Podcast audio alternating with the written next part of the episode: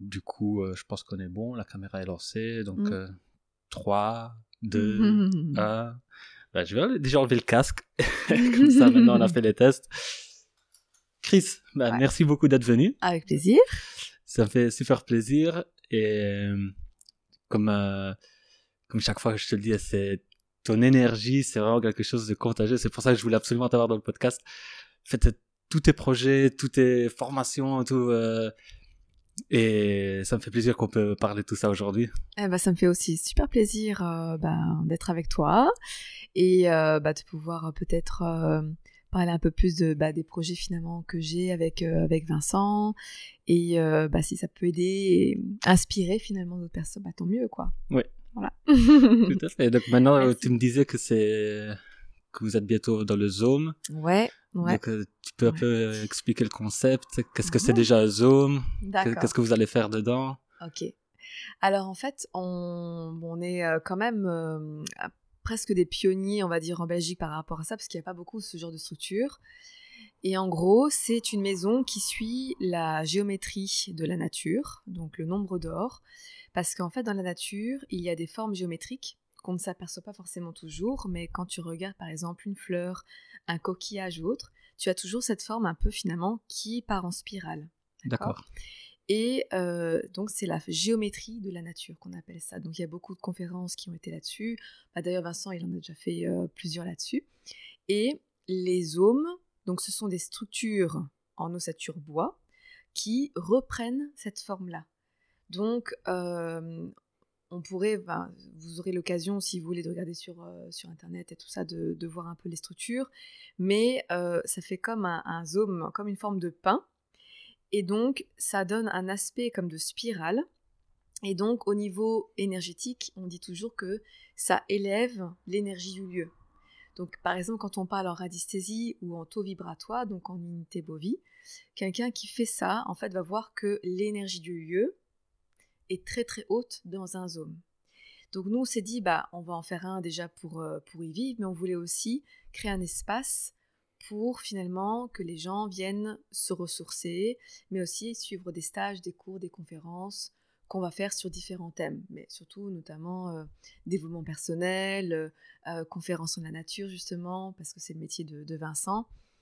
Et on s'est dit bah on va faire double zone. Donc c'est les deux structures sont accolées l'une à l'autre, puis en dessous, tu as, comme un rez-de-chaussée où là, il y aura des chambres, etc., où on fera d'ailleurs chambre d'hôtes. Mais à l'étage, il y aura vraiment un espace super grand pour accueillir des gens pour euh, tous ces cours.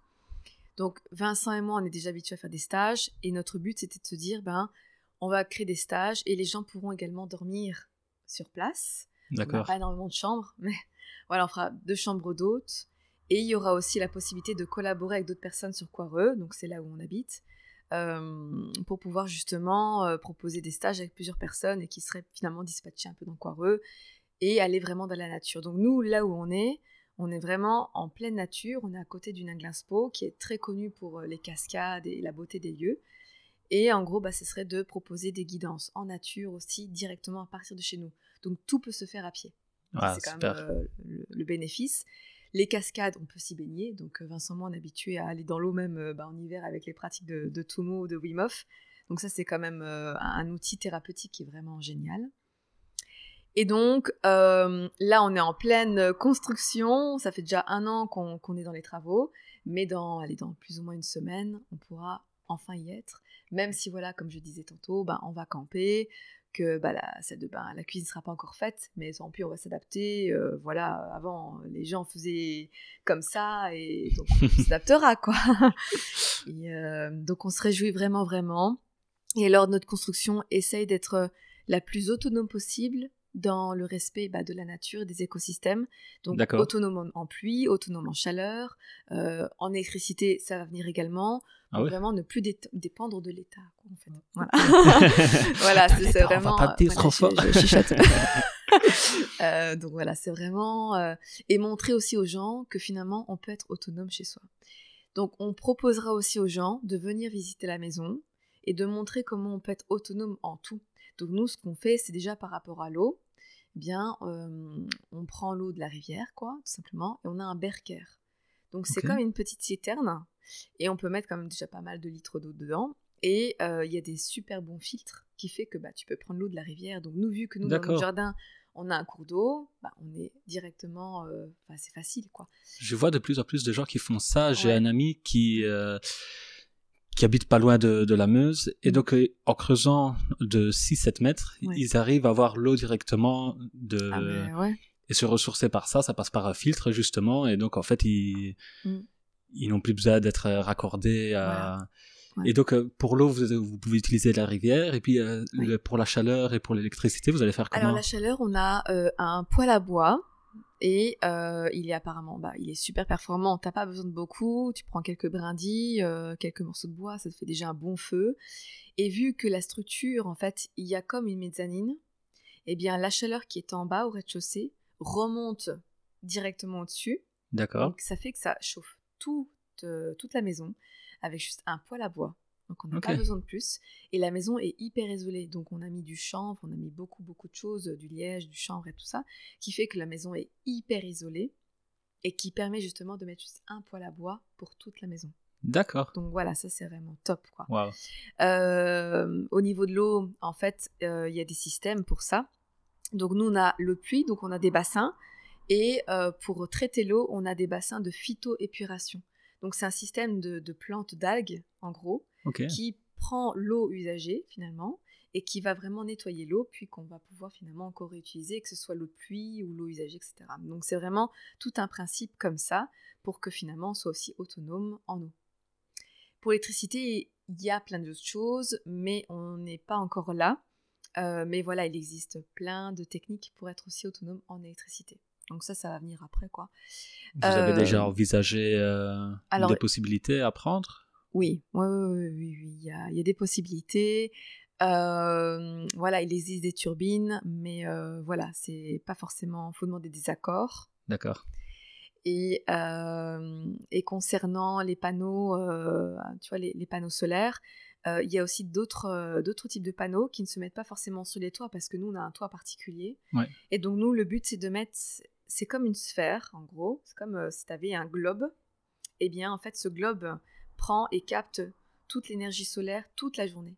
Donc, il n'y a pas des questions d'orientation. Et donc, ce globe-là peut aussi également fournir euh, en électricité.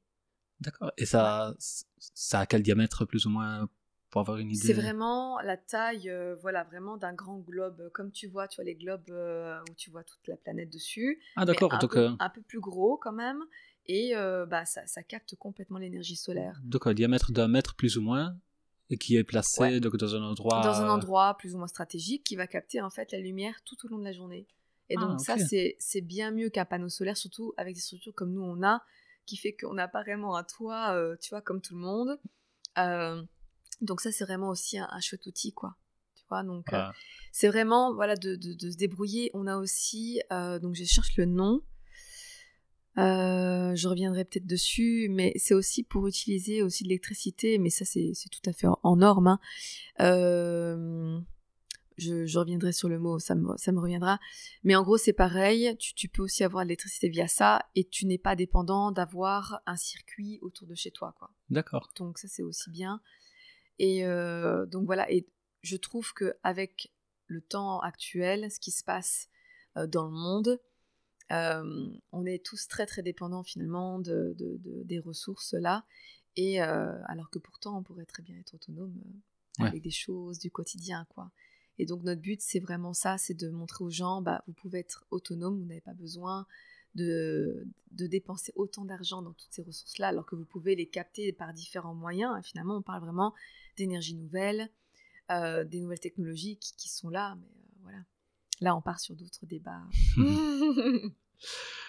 C'est vraiment se rapprocher un peu plus à la nature. Et j'ai l'impression que de plus en plus, les gens commencent à, à retrouver un peu cette connexion. Mmh, mmh, Ils mmh. trouvent le besoin de bah, déjà juste aller en nature, se s'immerger dans une forêt ou justement comme tu disais euh, dans, dans, tout le vallon. On a été marcher euh, euh, il y a deux semaines. C'est vrai que c'est magnifique et quand on va marcher dans la nature comme ça on ressent vraiment une connexion avec mmh. quelque chose de plus grand, on peut dire, vraiment une harmonie. Ça, même une marche d'une demi-heure dans les bois, ça, mmh, ça mmh. ressource. C'est vraiment incroyable.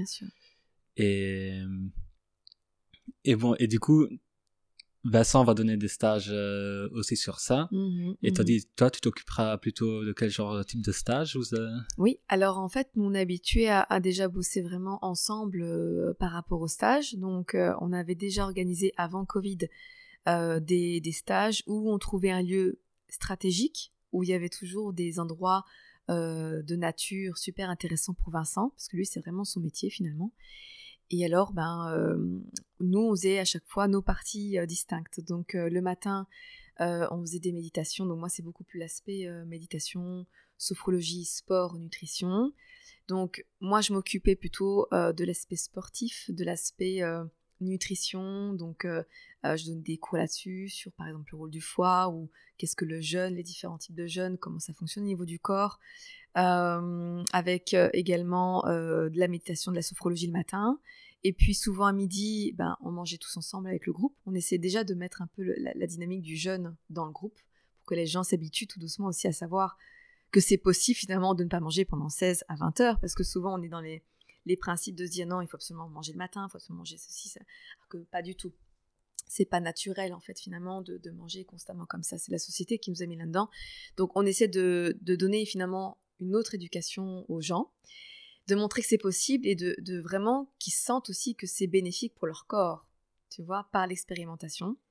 Et l'après-midi, euh, et ben là c'est Vincent qui s'occupe de groupe. Et là on part vraiment dans la nature. Et selon le thème qu'il va prendre, on va partir sur peut-être la découverte des écosystèmes du lieu, ou bien sur l'intelligence des plantes et des arbres, donc les connexions que les arbres peuvent avoir entre eux, qu'on ne soupçonne pas, qui, est vraiment incroyable de se dire que justement les arbres ont des neurotransmetteurs comme nous, donc sérotonine, etc. Donc tu dis mais c'est quand même fou, il y a un réseau qu'on ne soupçonne pas, il y a des échanges qui se passent entre, entre tous les arbres, entre les plantes, entre les champignons, enfin c'est vraiment impressionnant. Et donc Vincent, il va vraiment expliquer tout ça, et il va aussi faire le lien, le parallèle entre notre monde intérieur et le monde extérieur, par mon aide également. Parce que moi, je travaille sur le monde intérieur, par les pratiques de sophrologie, de, de méditation. Donc c'est cette introspection sur retour sur soi, la connaissance finalement de, notre corps, de nos cellules, de comment on fonctionne intérieurement, mais aussi l'impact que l'on a sur l'extérieur, mais aussi via la nature, observer que notre corps, euh, notre évolution en tant qu'humain, peut se retrouver également dans la nature, par rapport aux saisons, par rapport à l'évolution, par rapport à la patience qu'il faut avoir pour, par exemple, faire grandir un projet. Se dire non, ça sert à rien d'aller trop vite, parce que finalement, tout a un rythme, tout a une, lenteur aussi à avoir pour que les choses se fassent d'une manière bien et naturelle. Donc, jamais trop précipiter les choses. Donc, et après ce stage-là, souvent les gens, en fait, ils ont des prises de conscience vraiment dingues, parce que c'est peut-être que 2-3 jours, mais ils sortent de là avec des prises de conscience, des parallèles entre nature, corps humain, euh, l'énergie qu'on émet, l'énergie intérieure, extérieure, ces parallèles entre ces deux mondes, et de se dire, bah, dans la nature, en fait, on voit aussi notre corps, quoi. Comme je disais, la, géométrie de la nature, et qu'on revient par rapport aux, hommes, eh bien, par exemple, si tu prends euh, euh, l'ADN, on est dans un ADN dans une forme de spirale. Et quand tu captes l'ADN humain, eh ben, tu captes que cet ADN peut aussi se retrouver dans euh, les structures de la nature. Et donc tout est lié finalement, tout est lié. Et en sophrologie, j'utilise beaucoup parce que je, je donne cette, cette, cette connexion inconsciemment, consciemment, que en fait tout est interconnecté et que la nature est en nous et que nous sommes la nature également par nos propres structures nos propres cellules. Et que justement c'est important de respecter cette nature parce que finalement nous sommes tous interconnectés. Wow. Donc voilà. C'est super intéressant. Je trouve ce thème de l'unité, c'est vraiment quelque chose qui m'a beaucoup passionné dernièrement. Le fait, euh, même dans des pratiques de méditation et tout, se sentir connecté, comme tu disais, à la nature, connecté. Ben, D'ailleurs, on a fait de la sophrologie ensemble. Ouais, ouais. Et c'est vrai que ça, ça fait prendre de la conscience. Ça permet de prendre du recul Mhm, aussi et mhm. d'être euh, comme dans une bulle. Mhm. Et quand on sort de cette bulle après, c'est waouh. Ouais. C'est clair, c'est clair. Et euh, un exercice que j'aime vraiment faire, c'est euh, vraiment de se dire que bah, l'air que tu respires, finalement, c'est le même air que chaque espèce que tu as autour de toi et de tous les êtres humains qui t'entourent. Et donc, quand je pratique la méditation, la sophrologie avec des personnes, ben, je dis, bah, vous respirez avec l'arbre, vous respirez avec les espèces, vous respirez avec les animaux, vous respirez avec la terre et les roches, vous avez le même air. Et donc, ça permet aussi de comprendre que ce que l'on croit vide, en fait, est vivant. Et là, on part vraiment après sur carrément la physique quantique, qui explique que le vide n'existe pas. En fait, c'est un champ unifié où tout est interconnecté. Et donc, dans les nouvelles recherches, etc., qui, existent, Nassim Haramein, qui est un grand physicien, explique tout ça. Il fait de très bons exposés là-dessus. Et justement, il montre des images où c'est comme si tout ce que l'on voit pas ici, en fait, est comme un champ et euh, si on pouvait quadriller, on pourrait le faire par exemple. C'est un peu comme, si je pouvais donner une image, c'est un peu comme si on était dans un océan et que tout le monde est dans cette eau. D'accord. Et quand on met une goutte d'eau dans un océan, c'est d'ailleurs l'image qu'on voit beaucoup, hein, d'ailleurs, cette goutte d'eau qui tombe et cette onde qui arrive, eh bien, ça montre finalement l'aspect que quand tu aimais quelque chose, que ce soit un acte, une pensée ou autre, tu aimais une onde, tu aimais une vibration. Et cette vibration va impacter tout ton environnement, comme cette onde qui arrive justement quand la goutte tombe dans l'eau. Et je trouve que c'est une belle image parce que ça montre finalement que tout ce que tu fais, tout ce que tu dis ou toutes tes pensées, peu importe, c'est une énergie et cette énergie se propage autour de toi. D'où l'importance que ce que tu aimais doit être le plus beau possible, l'impact des mots et l'impact des pensées qu'on retrouve également sur les courants de bouddhisme. Ouais. Et pas seulement, je trouve. Pas euh, seulement euh, la pensée positive. Voilà, exactement, même euh, déjà, il y a dans les phrases de Marc Aurel, les, la qualité de tes pensées détermine la qualité de ta vie. Et ça n'a jamais, déjà à l'époque, il, y a, il y a 2000 ans, ils, ils savaient déjà cette. Et même tout ce qu'on retrouve dans les évangiles, dans les textes sacrés, au final, je trouve que tous les différents chemins de spiritualité, que ce soit les religions, que ce soit les mouvements plus philosophiques, que ce soit, ben, comme on parlait justement de philosophie, de physique quantique, ben, c'est tous des chemins différents pour arriver au final à la même destination. Bien sûr, bien sûr. Et c'est dommage que beaucoup de gens considèrent ça en opposition. Que mm, mm, mon mm. chemin est la vérité, ce que tu racontes, c'est des conneries, ce que moi je raconte, c'est la seule vérité. Alors qu'au final, euh, tous les chemins sont bons. C'est, bien sûr. C'est juste la destination finale qui compte et d'être dans la bonne direction. Ouais, c'est ça en fait. C'est vraiment ça. Mais oui, euh donc par rapport à tout ça, euh, on, s'aperçoit finalement que, que tout, voilà, tout est lié et que euh, en sophrologie on l'étudie aussi, c'est que bah, l'émotion que tu as est une énergie également. quoi. Donc euh, par exemple tu es en joie, tu émets une certaine vibration comme si tu étais une radio et que tu émettais une fréquence. Cette fréquence va être captée par d'autres fréquences qui seront identiques. Je pense que on a tous l'image en tête de deux personnes différentes, une qui est souriante, radieuse et que dès qu'elle arrive, tu te sens déjà toi-même de bonne humeur, il transmet cette énergie. Voilà, Et à l'inverse, la personne négative que tu sais qu'elle se plaint tout le temps de ce qui lui arrive, que... et déjà quand tu es près d'elle, tu te sens, tu te sens pas bien. Elle va commencer à me casser les couilles sur sa vie et tout. ouais, c'est ça. Oui, je sais. et c'est exactement euh, l'exemple terre à terre. Euh. Voilà, et, et, on est en plein dedans et, euh, et donc par rapport à ça, bah ça s'explique même au niveau énergétique, c'est ça qui est fou, c'est qu'on s'aperçoit vraiment que cette émotion se transmet autour de soi et qu'en plus tu vas attirer à toi des situations via ton état d'esprit propre. Tu es constamment dans la peur, qu'est-ce qui va se passer? Donc tu vas émettre une énergie, tu vas émettre une posture. Quelqu'un qui va se dire, voilà, j'ai toujours peur d'aller en rue parce que j'ai peur de me faire voler. Comme par hasard, ça va lui arriver, quoi. que toi, t'es toujours avec tes trucs ouverts, ça ne t'arrive jamais. Pourquoi? Parce que tu émanes cette confiance en toi, tu émanes cette posture, cette vibration, cette énergie qui fait que tu as tellement d'assurance qu'on va pas venir t'attaquer, on va pas venir te chercher les problèmes. Et c'est ça qui est hallucinant, c'est que des fois, je dis toujours aux gens, mais plus tu auras peur de ça, plus tu vas l'attirer à toi, parce que tu vas émaner cette énergie, tout ça, et donc la vie va te conforter dans l'idée de ce que tu émanes. Et euh, par contre, bah, si tu es dans la joie, etc., tu vas attirer à toi bah, des situations, des événements qui vont t'amener dans cette joie encore plus. C'est un peu comme le phénomène de la gratitude. Plus tu es en gratitude pour ce que tu as, pour même des choses simples, et plus finalement la, vie va t'amener des choses pour que tu sois toujours dans cette gratitude, même encore plus, quoi. Parce qu'il faut apprécier déjà finalement ce qu'on a. Et, quand, chercher, euh, quand on arrive à faire ça, c'est vraiment un exercice. J'ai du mal à être constant. Je trouve, j'aimerais bien trouver un rythme, une routine pour pouvoir pratiquer ça, mais les périodes où j'arrive à le faire, de me concentrer sur la gratitude. Et des fois, tu en arrives vraiment à être ému. oui, ah oui, complètement. Juste, mais comme tu disais, pour des bêtes trucs, Ouais. juste aller marcher dans les bois et être, euh, avoir la gratitude de cette nature qui t'entoure, Bien sûr. de ce, de ce temps pour soi, comme tu dis euh, souvent, Mm. que ce soit juste, euh, ou même prendre, c'est un peu en lien, je pense, dans l'être présent, l'être dans le moment. Mm, mm, Et donc, juste boire un café, ben, mm.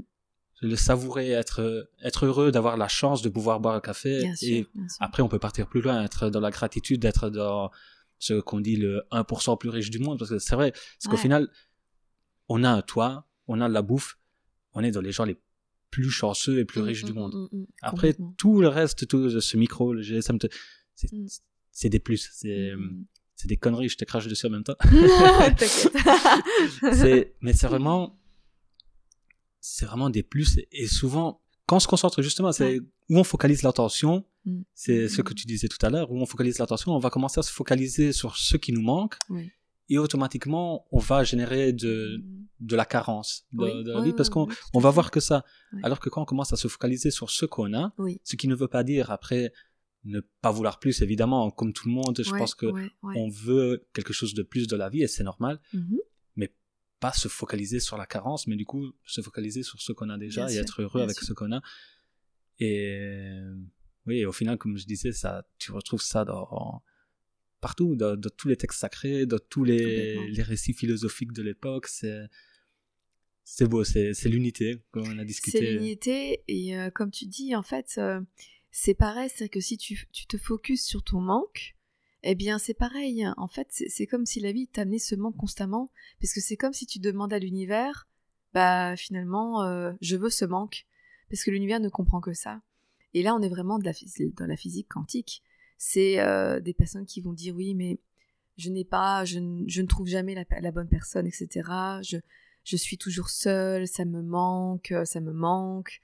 En gros, c'est ça que tu envoies l'univers. Tandis que quand on parle de physique quantique ou de Greg Braden aussi, qui est quelqu'un qui explique très très bien euh, euh, tous ces phénomènes, il explique que par exemple, pour que la chose arrive vraiment dans ta vie, il faut déjà faire comme si elle était déjà là.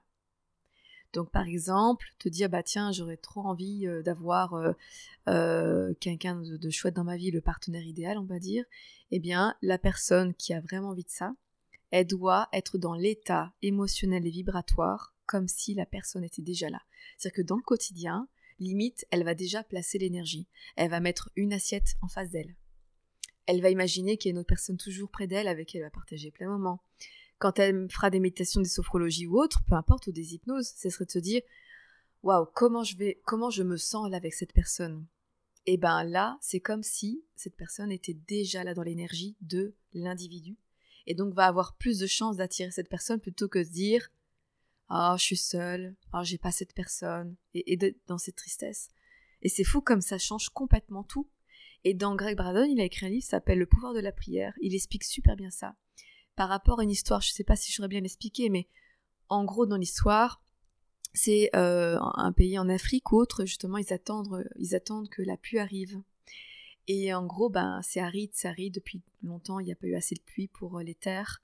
Et euh, l'Africain, euh, en fait, euh, chante, euh, rigole et célèbre la pluie, alors que la pluie n'est pas là. Et ben, genre, dans la journée, euh, la pluie est arrivée. Et Greg Braden explique ça. Il dit, euh, il faut célébrer déjà ce que, ce qui est, ce que vous n'avez peut-être pas, mais si vous le célébrez comme si c'était déjà là, vous amenez tout de suite l'énergie beaucoup plus rapidement. Ça, c'est la magie. On est vraiment dans la magie et ça marche super bien. Vraiment super bien. C'est un peu, oui, comme tu disais, la... le fait qu'il appelle la prière. Oui. Et en effet, comme dans les religions, on apprend, qu'on apprend vraiment à prier. Oui. Ou comme euh, je disais aussi à Fils, que Oui. déjà tu, tu prends un évangile, par exemple, et tu le lis et tu essaies de lire dans cette clé, par exemple, dans cette clé de loi d'attraction, eh ben, tu vas lire tout un autre texte. Oui. Ou même euh, relire le même texte, l'évangile, le lire quand, quand tu as 20 ans, 25 ans, 30 ans, 35 ans, et, déjà, et tu lis à chaque fois un texte différent. Bien sûr. Et euh, je pense vraiment, comme tu dis, la loi d'attraction, c'est vraiment quelque chose de magnifique. Et ça, les premières fois que j'avais entendu de ça, je me disais, mais putain, mais, les gens sont tarés. et qu'est-ce qu'ils foutent? Ils se mettent. euh, Et puis en fait, plus tu lis à gauche à droite, euh, tu t'informes un peu sur l'argument, et puis en fait, tu vois que non, même euh, les Américains sont très forts là-dedans. Ah oui, oui. Les. Américains, Malgré dedans, qu'ils hein. le vivent dans, une- dans une façon beaucoup plus capitaliste, on va dire, ouais. c'est c'est vraiment. Mais on voit très bien quand tu vois les- le film euh, de Will Smith là avec euh, la, je sais plus le titre en français de là, Pursuit of Happiness. Ah, le Pursuit oui, of Happiness. oui, oui, le, mec qui, le rêve américain, tu vois, le, Ouais, le mec qui est sans argent. Et tu vois des histoires comme ça. T'as as même euh, euh, Dwayne Johnson, The Rock. Oui. Le mec déjà, le mec il est énorme quand tu le suis sur les réseaux sociaux. Ouais. Le, mec, c'est, il est pire que toi. C'est une machine. Tu vois, il se lève à 5 heures du matin, il commence à soulever des poids, puis il va filmer son film, puis il écrit. Il a des associations de charité. Et le mec, il était, euh, il a une société qui s'appelle Seven Bucks, Ouais. donc 7 dollars, parce que le mec, il s'est retrouvé dans la rue avec seulement 7 dollars dans la poche au Ah cours ouais. de sa vie, quand Ouais, il était tout jeune. Et de là, mais le rêve américain, le fait où moi je peux réussir, moi, ce- cette détermination, Ça, cette la- conviction. Ouais, la Et force. euh, même dans, dans les MMA, Oui. t'as, un beau euh, film documentaire sur euh, Conor McGregor, que voilà, tout le monde connaît, euh, Ouais, ouais. le grand personnage iconique qui a rendu un peu connu le MMA. Lui aussi, lui, se visualisait, donc peut-être la visualisation Ah, aussi, finalement, c'est, quelque chose d'autre. Lui se visualisait déjà à l'UFC, se visualisait déjà champion, et, et il le dit clairement dans les interviews, il parle de loi d'attraction sans Mhm. utiliser ces mots-là, Mhm, mhm, et au final, tu retrouves un peu partout. C'est. Et ça fait, ça peut faire bizarre parce que je me souviens très bien qu'au début, ça me faisait bizarre de lire ces trucs-là, d'entendre ces trucs-là. Je me disais, Ouais. Mais les gens sont tarés, qu'est-ce qu'ils racontent? Et puis au final, plus tu t'approches, après, il faut aussi, hum, comme tu dis, bien s'informer, bien lire parce qu'au Mhm, final, mhm. comme tu disais, c'est vraiment l'état dans lequel on est et c'est pas juste penser, C'est pas. Non. ah oui, voilà, je l'ai, mais, et puis, tu finis ton, ton moment de focus sur Mhm, ça, et puis tu mhm. dis, oh, putain, mais je suis tout seul, ou euh, putain, je suis pauvre, putain, je C'est ça. au ça. final, ça, ça, ça va rien faire. Non. C'est comme le, le mec qui va prier, il va faire la prière à Dieu, et puis il sort de l'église et il s'en bat les couilles de tout le reste, il, est, il fait l'inverse de ce qui est. Ouais, ouais, complètement. C'est vraiment ça. Et euh, ouais, comme tu dis, en fait, faut que ça vienne de l'émotion. Et comme j'explique aussi bah, en sophrologie, pourquoi en fait, euh, donc euh, je, fais juste un, débriefing vite fait. Euh, Alfonso Caicedo, celui qui a créé la sophrologie, il a été en Inde, au Tibet, etc., pour créer vraiment la technique. C'était un neuropsychiatre, etc. Mais c'est en, en, en, en prenant exemple finalement sur le yoga, le Tumo au Tibet, toutes ses connaissances en tant que bah, neuropsychologue, etc., qu'il a vraiment créé cet outil. Mais en fait, quand tu fais le parallèle entre l'hypnose, la sophrologie ou autre, tu t'aperçois vraiment toujours d'une chose, c'est que l'émotion, c'est limite le plus important, quoi. Parce que tu pars sur une intention, mais tu n'as pas euh, vraiment cette émotion qui te prend, t'es pas dans le même état d'esprit et ça n'aura pas le même impact. Donc, si tu es dans un état de conscience modifié que l'on a en méditant, en faisant de la sophro ou d'hypnose, eh bien, euh, même d'autres techniques, parce que faire du sport, on est aussi dans des états de conscience modifiés. Quand tu conduis longtemps sur des routes, tu es concentré en train de conduire, mais le fait d'être toujours sur quelque chose de routinier, bah, à un moment donné, ton mental il lâche et bam, tu es en conscience modifiée. C'est parfois là qu'il y a plein d'idées qui arrivent, où tu, tu, tu, tu dis, mais tiens, j'ai une idée de fou en conduisant, ou j'ai. Voilà. Donc on peut être dans des états de conscience modifiés dans différents moments également. Ce n'est pas qu'en méditant ou autre. hein. Mais c'est, ça permet en fait d'être dans un, autre état d'esprit qui permet justement d'émerger cette émotion beaucoup plus forte et intensément. Et avec l'aide de l'inspiration, la technique de respiration, eh bien, tu vas augmenter ce pouvoir émotionnel. Et en plus, si tu visualises ton objectif en tête en disant voilà, moi je veux, je veux aller là, je, je veux réussir ça, avec cette émotion, cette, ce courage, en fait, l'énergie elle est décuplée. C'est un peu comme si tu mettais une bombe atomique en toi, quoi, tu vois, et donc tu émanes cette bombe, et donc automatiquement, bah, la vie va t'amener beaucoup plus facilement ton objectif, quoi. Ouais. Et c'est l'émotion, c'est ce que tu as dans les tripes, en fait. Et, et c'est vraiment ça aussi, quand par exemple tu fais des burn-out et que les gens n'en peuvent plus de faire ce qu'ils veulent, euh, de ce qu'ils font comme boulot, bah, le tout c'est de se dire mais qu'est-ce que tu as dans les tripes toi? Qu'est-ce que tu aimes dans la vie Qu'est-ce que qu'est-ce qui te fait vivre finalement Qu'est-ce qui te donne cet élan d'aller de l'avant, etc. Et les personnes qui sont tellement coupées d'eux-mêmes, il faut fouiller, fouiller, fouiller pour se dire allez, essaie de savoir qui tu es toi, quoi. Qu'est-ce, que, qu'est-ce qui te plaît Qu'est-ce qui te fait rire Qu'est-ce qui te met en joie Et c'est, c'est vraiment en allant dans ça, dans cette joie, dans, dans cette émotion de vie, que tu sais finalement qui tu es et vers quoi tu dois et tu es censé tendre finalement. Ça, c'est. C'est aussi une question que, que je voulais te poser, que j'y réfléchissais hier, justement, savoir mhm. qui tu es. Mhm. Et, et je réfléchissais à cette, à cette ligne très fine sur la différence entre savoir qui tu es et le fait, comme on, on le dit dans, les, dans la loi d'attraction, dans les courants de, de, spiritualité, etc., tu peux devenir ce que tu veux. Donc, mhm. mais où est la différence entre savoir qui tu es? Parce que beaucoup de gens se bloquent sur ça en disant, ben, mais moi je suis comme ça. Mais est-ce qu'alors on se connaît mal et, donc en fait on n'est pas comme ça? Ou est-ce que en fait on n'est jamais bien défini? Euh, être soi-même ça veut au final rien dire parce qu'on mmh. peut choisir d'être qui on veut être. Mmh, mmh, ouais.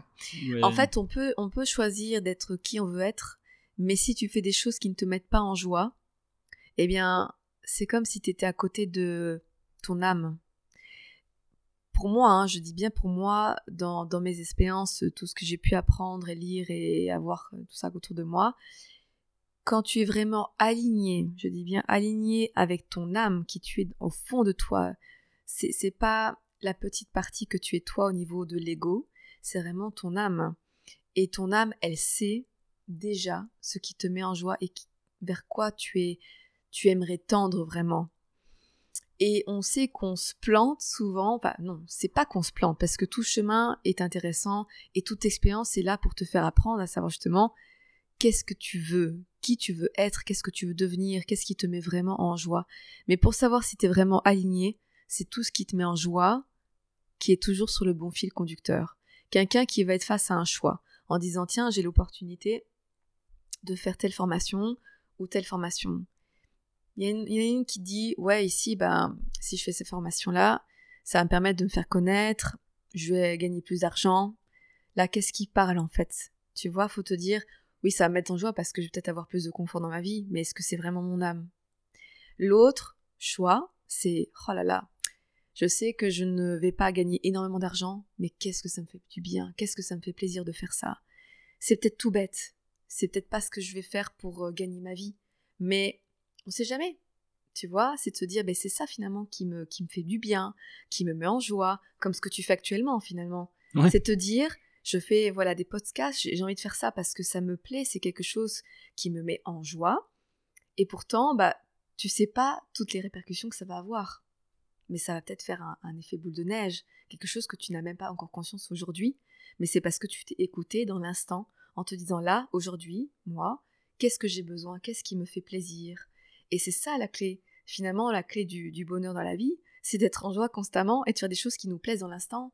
Mais peut-être que ce que tu fais maintenant ne te plaira plus dans dix ans et que ça passera autre chose parce qu'on évolue aussi, que ton âme cherche d'autres choses, mais que ce que tu fais actuellement est important pour ton expérience. Et c'est comme ça en fait la vie. C'est que tu crois que ce que tu as fait il y a dix ans c'était pas nécessaire, mais si, parce que tout a un sens, tout a une expérience. Et des fois, tu passes à d'autres niveaux, à d'autres choses, parce que tu évolues, tu grandis, tu prends une certaine maturité. Et tu dis, bah finalement, comme tu disais, bah, j'aurai le recul dix ans avant de ce que je faisais, quoi. Et là, waouh, en fait, je me rends compte que waouh, j'ai super bien évolué, j'ai fait encore d'autres choses, j'ai eu d'autres idées, et c'est génial parce que tu vois toute ton évolution, tu dis, mais waouh, j'ai une super idée finalement de faire ça parce que je pensais pas que j'allais arriver à tel point. Et c'est ça qui est magique, c'est finalement d'être euh, de laisser passer le, courant de la vie et des idées qui te traversent et qui te mettent en joie. C'est surtout ça pour moi. C'est clair. Et de l'autre côté, il y a aussi, en tout cas c'est quelque chose euh, qui, est, qui m'est très cher comme, euh, comme un thème, c'est mm. que même si euh, à l'inverse, peut-être on va faire cet épisode et puis je fais un troisième épisode et puis ben voilà, au final ça, s'arrête là, mm. mais au moins ce sera quelque chose que j'ai fait. Au moins je pourrais dire, voilà, je l'ai fait, j'ai pas aimé, mm-hmm. Et, je trouve que souvent on se bloque trop sur le fait de réfléchir avant et moi en premier hein, moi je suis une personne qui avant de me lancer j'ai 20 000 idées et avant de me lancer dans une idée je me dis oui mais est-ce que ça vaut la peine? Est-ce que ça va me ramener de l'argent? Est-ce que ça, est-ce que c'est et au final je, je passe peut-être à côté de plein de trucs alors que juste comme tu dis d'être plus dans l'action oui c'est ça comme euh, je suis content de pouvoir discuter de ça avec toi d'être là. Mm, mm. Et comme pour ce podcast, voilà, je, tiens, je ferais bien un podcast, ben, fais-le, bam. C'est ça, clairement. Et au final, il y a cette phrase qui, depuis que je l'avais, je l'avais lue, ça, ça reste, Mm. elle est figée dans ma tête. Mm. Et c'était, tu regretteras toujours plus les choses que, tu n'as- que tu n'as pas fait, des Mhm, choses que tu as fait. Bien sûr. Et Bien sûr. wow, quand je l'ai lu, cette phrase, j'étais là, waouh, putain. Et si tu repenses à ta vie, tu te dis, oui, merde, toutes les choses que j'ai pas fait, je les ai regrettées beaucoup plus Ouais. des quelques erreurs que j'ai pu faire en chemin. Mhm, mhm. Mais oui, clairement. Et du coup, être dans l'action et se, et c'est des expériences aussi. Mhm. L'autre truc, c'est quand peut-être je serai sur euh, mon lit de mort, que j'aurai mon fils ou peut-être même des petits enfants mhm. et euh, repenser à ma vie et dire, waouh, j'ai eu une vie comblée. Que c'est peut-être de choses simples, mais j'ai fait des trucs j'ai pas sûr. passé mes journées à regarder la télé, à regarder des conneries ou à juste métro, boulot, dodo. Mhm. Non, tu sais, j'ai, essayé plein de trucs, j'ai fait plein d'expériences, j'ai parlé avec des gens intéressants, j'ai, j'ai amélioré ma personne à être dans le développement continu, être ouais. le meilleur être humain que tu peux être, ça. être la meilleure version de toi-même. Ouais. Et. Et voilà, et je pense que c'est, c'est ça l'objectif. Enfin, en tout cas pour moi, pour ma vie. Ah Après, ouais. tu as des gens qui sont, qui sont contents comme ça, qui sont contents de, Ouais. d'aller travailler, de rentrer chez eux, de se boire une bière, de, de manger une merde et Ouais. se mettre devant la télé. Et, voilà, et C'est ils, sont, ça. et ils sont contents comme ça. Ben, tant mieux pour eux, parce que d'un Mhm. côté, je les envie, parce que je me dis, c'est tellement simple une vie comme ça. Si t'es heureux comme ça, tant mieux, putain, t'es, Ouais. t'es le nouveau Bouddha, quoi. T'as, t'as tout compris. Ouais, ouais. Et, mais non, moi, ça me suffit pas. Et, et c'est pour ça, je pense que la, le fait de vouloir toujours être une meilleure personne, Ouais. eh, ça te met aussi face à toi. C'est, je pense aussi c'est, c'est difficile. Mhm. C'est parce que des fois, tu te dis, putain, t'as encore rien foutu aujourd'hui. Ouais. Mhm. Et Mhm. ça t'exige d'être exigeant. Enfin, ça te porte à être exigeant avec toi-même. Et des fois, Mhm. ça peut être dur. Et des fois, on peut rentrer après dans, dans, des, dis- dans des discours euh, destructeurs. Donc, c'est vrai Oui, tout à faut... fait. Le tout, c'est de ne pas de se mettre de pression. Je pense que c'est vraiment ça.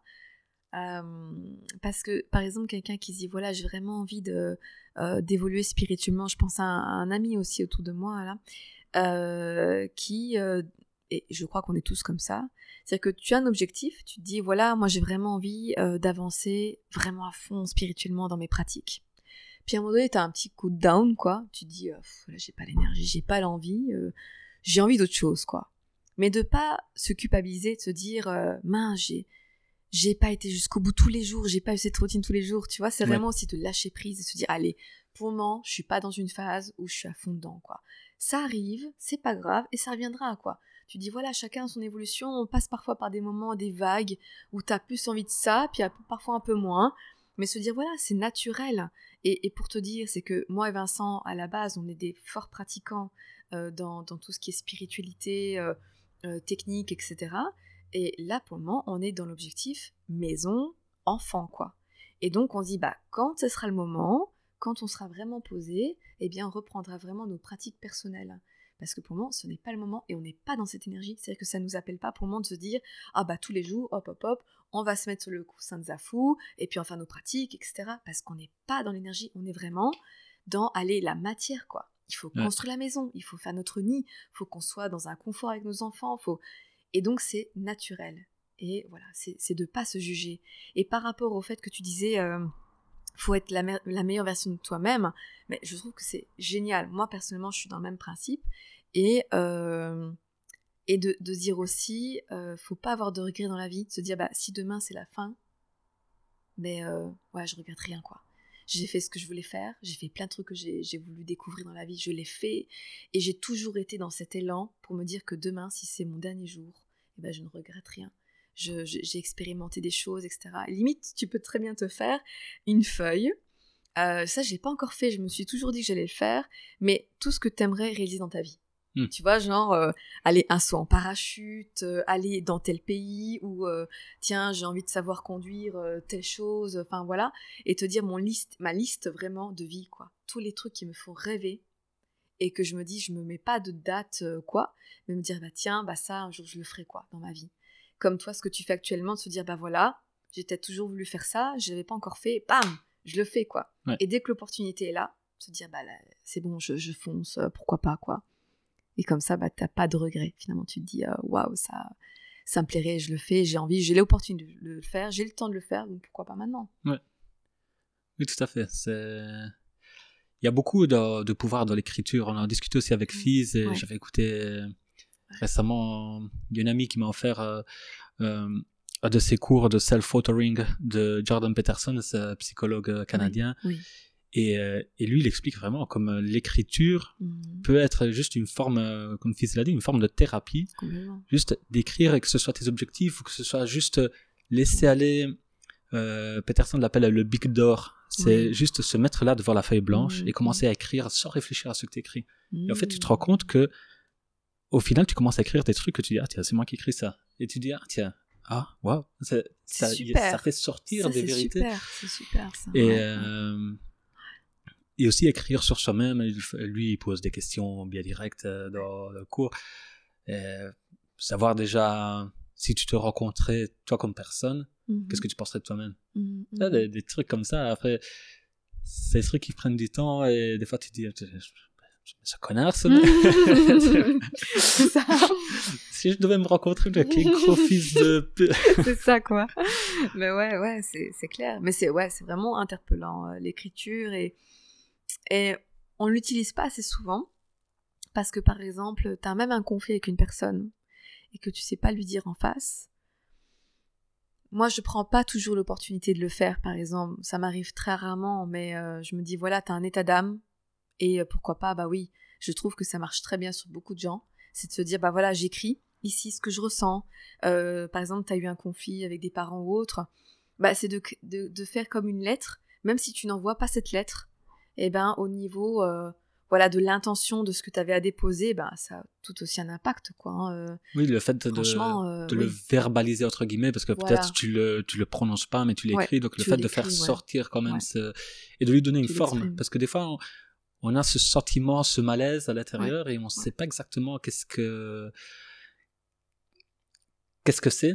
Et le fait de commencer à, à le faire sortir, bah, ça, ça Mhm. permet aussi de le définir. Ouais, ouais. Et c'est un peu, comme tu as parlé de confrontation, c'est un peu aussi le fait de ne pas avoir peur de se confronter avec euh, des gens, parce que C'est ça. après, voilà, il faut toujours savoir avec qui on se confronte, parce que si l'autre personne n'est pas prête à écouter, n'est pas prête à se confronter euh, de manière civile, ça ça va pas mener à grand chose. Mhm. C'est pas des bastons, Mhm. mais c'est pas toujours la bonne, pas toujours la bonne solution, mais ça peut être aussi une bonne solution.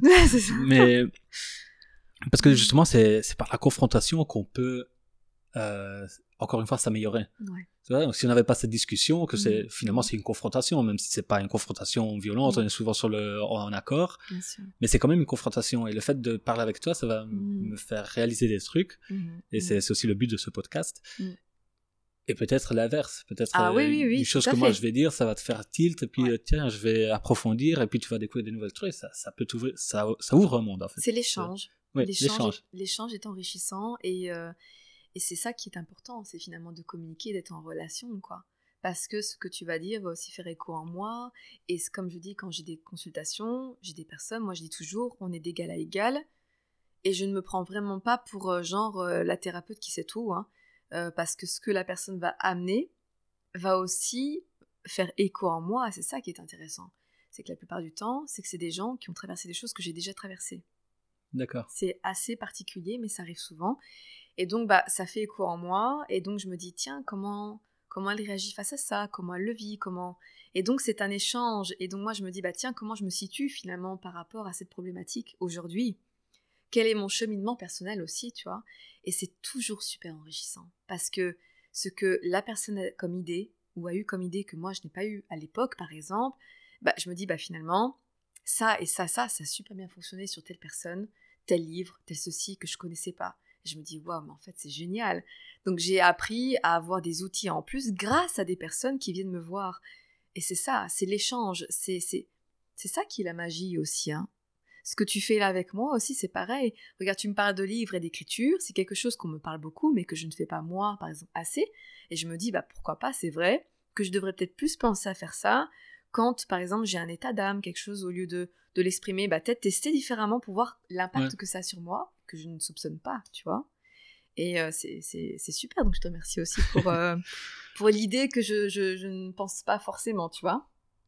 Mm. Ouais. C'est chouette. C'est Ouais, c'est hein. vrai que c'est des partages. Et, mais non, euh, mais j'avoue que moi aussi, je, j'ai chaque fois, on court dans la routine et du coup, j'ai l'impression que le corps et l'esprit souvent réalisent des trucs par eux-mêmes parce Ouais. que c'est rare que je me mette à écrire, très très très rare. Donc j'en parle parce que voilà, ça, c'est un truc qui revient souvent et c'est pas comme si je le faisais euh, régulièrement. Et c'est ça aussi. Est-ce que toi, t'as, Hmm, comment dire, est-ce que comment l'exprimer? C'est en fait, je réfléchissais à ça parce que je me brosse les dents tous les matins, par exemple, et tous les soirs. Donc c'est quelque chose qui est ancré depuis que je suis enfant. Il faut se brosser les dents le matin. Il faut... Ouais. Et pourquoi on n'arrive pas à s'ancrer? Il faut, je sais pas, méditer 5 minutes tous les matins. Pourquoi on n'arrive pas à s'ancrer? On peut faire euh, une tabata tous les matins Mhm, pour booster mhm. son, son Mhm. métabolisme, son énergie. euh, Des, des- Pourquoi on a si du mal à, à des, à, des- à faire, s'imposer une routine très basique, très simple comme ça, alors qu'on n'a aucun problème à s'imposer une routine de se préparer un café, que c'est Mhm. tout autant chiant se préparer un café que faire un tabata, ça prend le même temps. Ouais, ouais, Ou bien se, ben, se brosser les dents, se laver. Après, il y a des gens qui se lavent pas. C'est ben, un discours. Et qu'est-ce que tu en penses. Qu'est-ce que tu penses euh, par rapport Alors, à ça?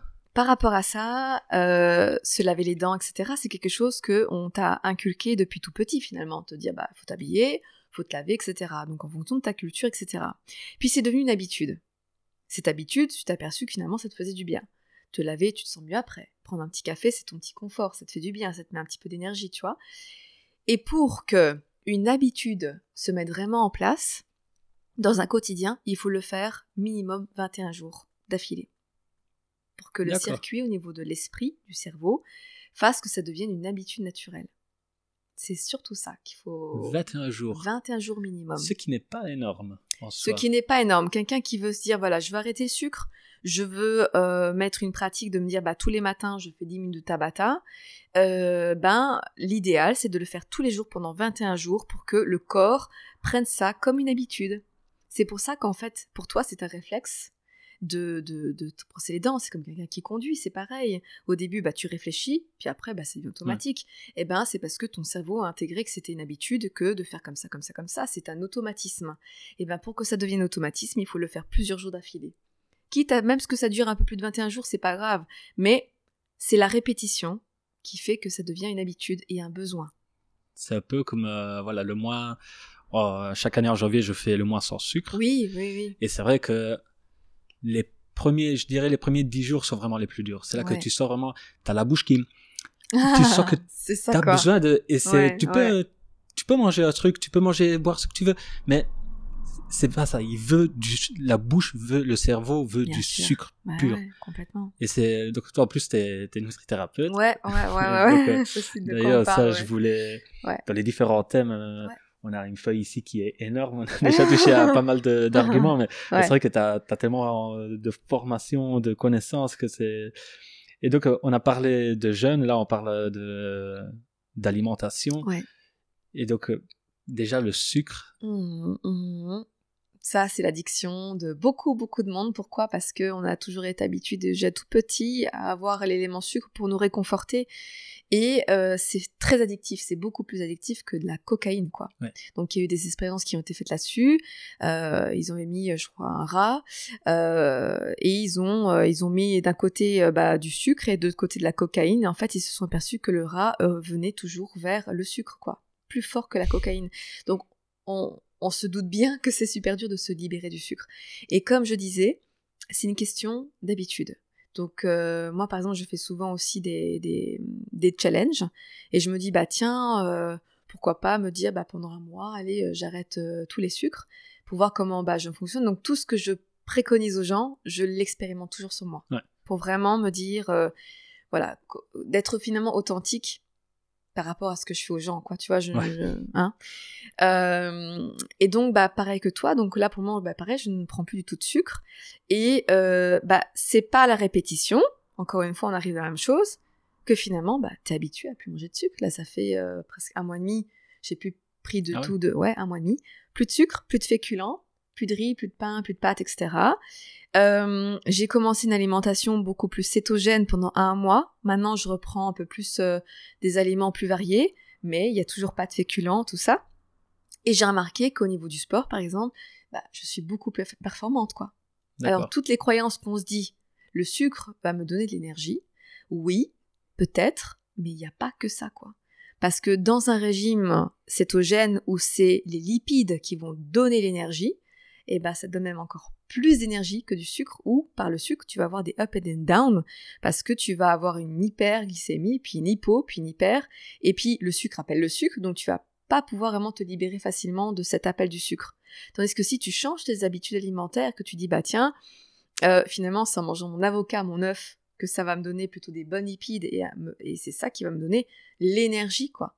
Et je le vois bien dans mes entraînements quand je m'entraîne même à des hits, à des choses en puissance bah, j'ai euh, j'ai perdu euh, vraiment pas mal de, masse grasse suite aux accouchements et tout, et j'ai vraiment pris de la masse musculaire, quoi. D'accord. En mangeant plus protéiné, plus sain et sans sucre, quoi. Les seuls sucres que je prends, c'est des fruits, quoi, c'est tout. Que c'est du fructose. Du ouais, du fructose, voilà. Le fructose, euh, peut-être je me trompe, pas, mais pas tous. C'est pas tous les fruits que je prends pas trop, pas, pas ceux qui me mettent des, des, hyperglycémies. Donc là, je prends plutôt, par exemple, euh, des fruits rouges, euh, framboises, myrtilles, euh, voilà.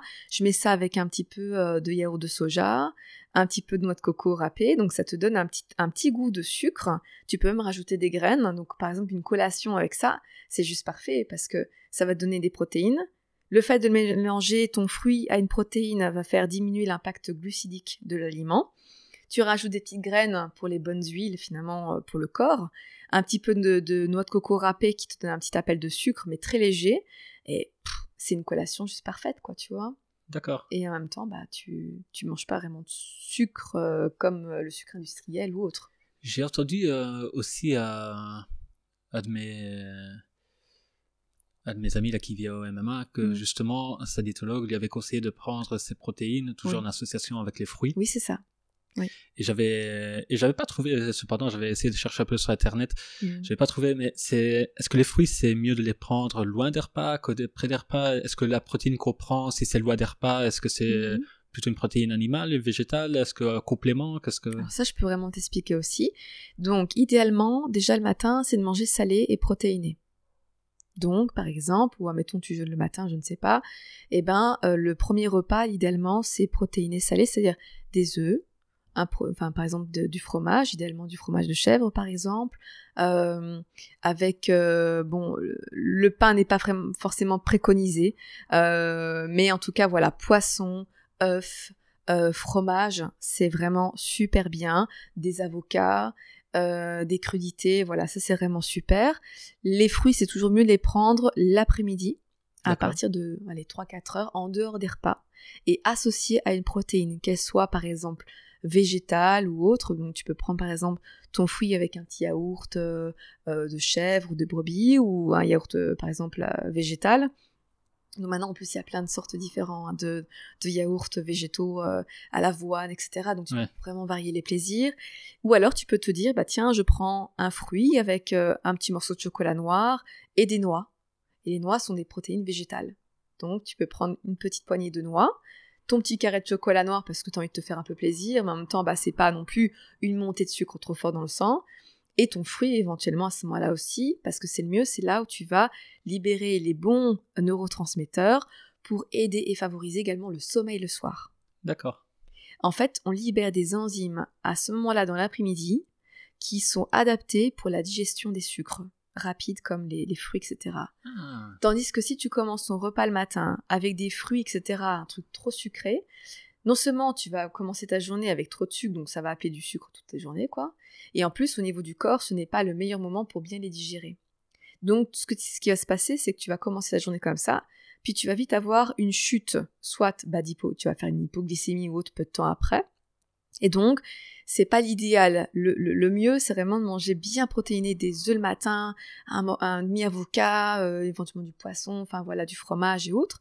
Et tu verras que tu vas tenir ta, ta, journée, mais super bien. Limite, tu n'auras même pas faim jusqu'à 3-4 heures de l'après-midi, tellement que ça cale, puisque la protéine nourrit super bien et rassasie énormément le corps. Tandis que si tu prends un fruit tout seul, ça va te faire monter ta glycémie, ton corps va demander bah, justement après encore un appel de sucre parce que tu auras fait une hypo tout de suite après. Ouais. C'est trop rapide en fait, ça te fait des montées, des descentes. Ok. L'idéal, c'est d'avoir des sucres lents, tu vois, sur la durée.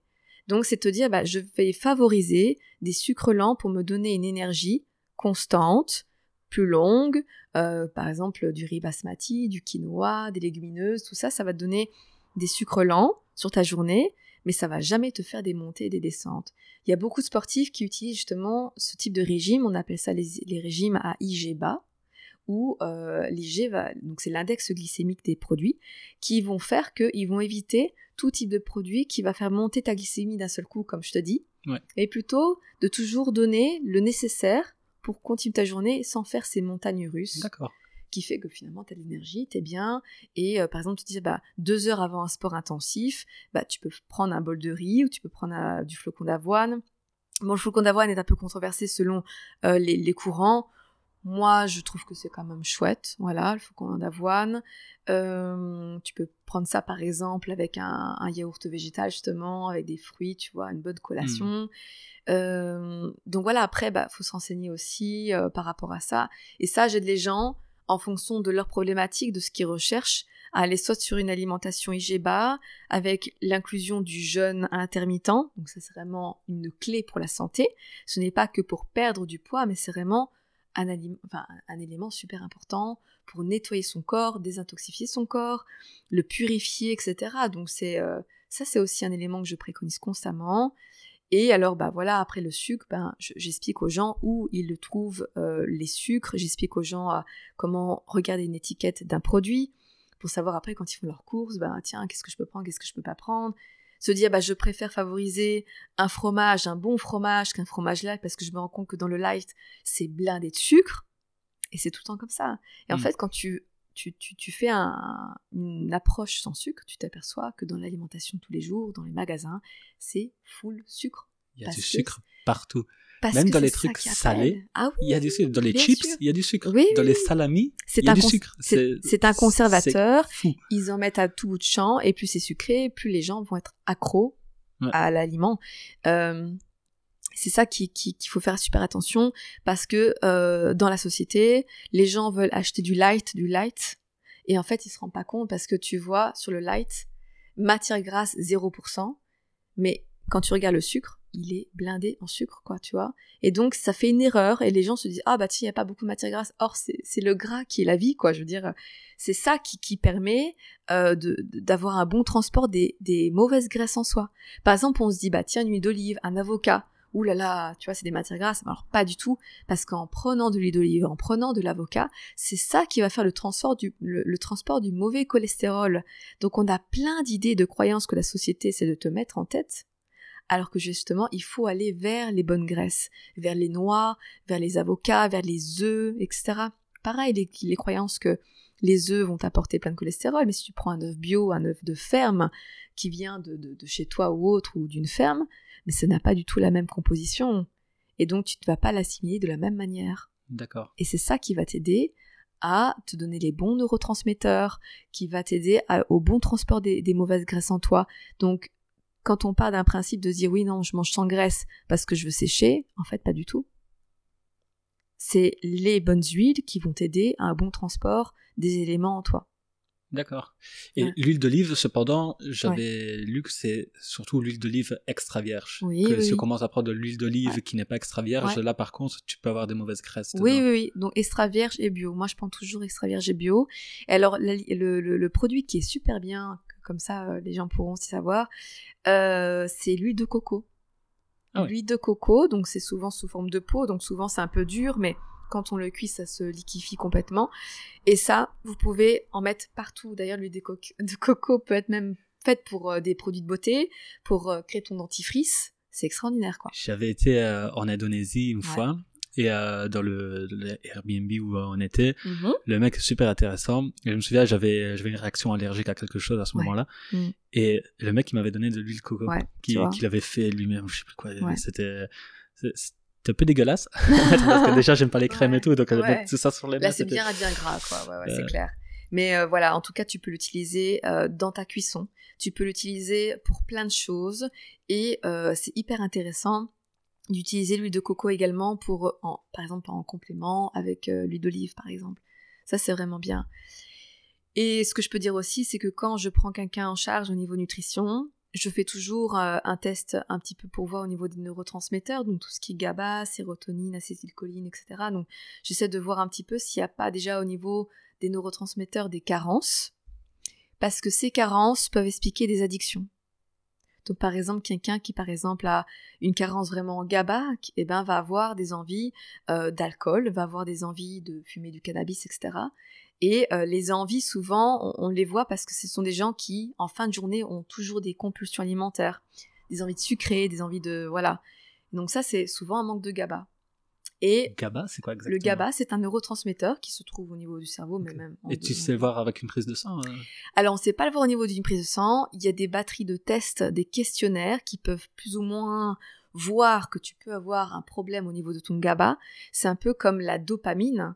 Euh, la dopamine, ben, c'est un neurotransmetteur, d'ailleurs quand il est fort carencé sur le long terme, donne la maladie de Parkinson. Ah, ça je sais pas. La dopamine est liée à la maladie de Parkinson, parce que c'est relié aux muscles, etc. Et Une carence de dopamine. Dopamine. Donc, une carence. Une carence très forte sur le long terme, sur les années, peuvent donner la maladie de Parkinson. D'accord. Et en gros, euh, on peut aussi voir par rapport à ces questionnaires s'il n'y a pas un problème de dopamine. On peut le voir, un, exemple, quelqu'un qui justement est toujours fatigué, tout le temps, tout le temps fatigué, et il a toujours besoin d'excitants toute la journée, quoi. Et des cafés sur café parce que sinon il ne tient pas. Mais qu'est-ce qui se passe? C'est qu'il va donner au corps de l'adrénaline et non de la dopamine.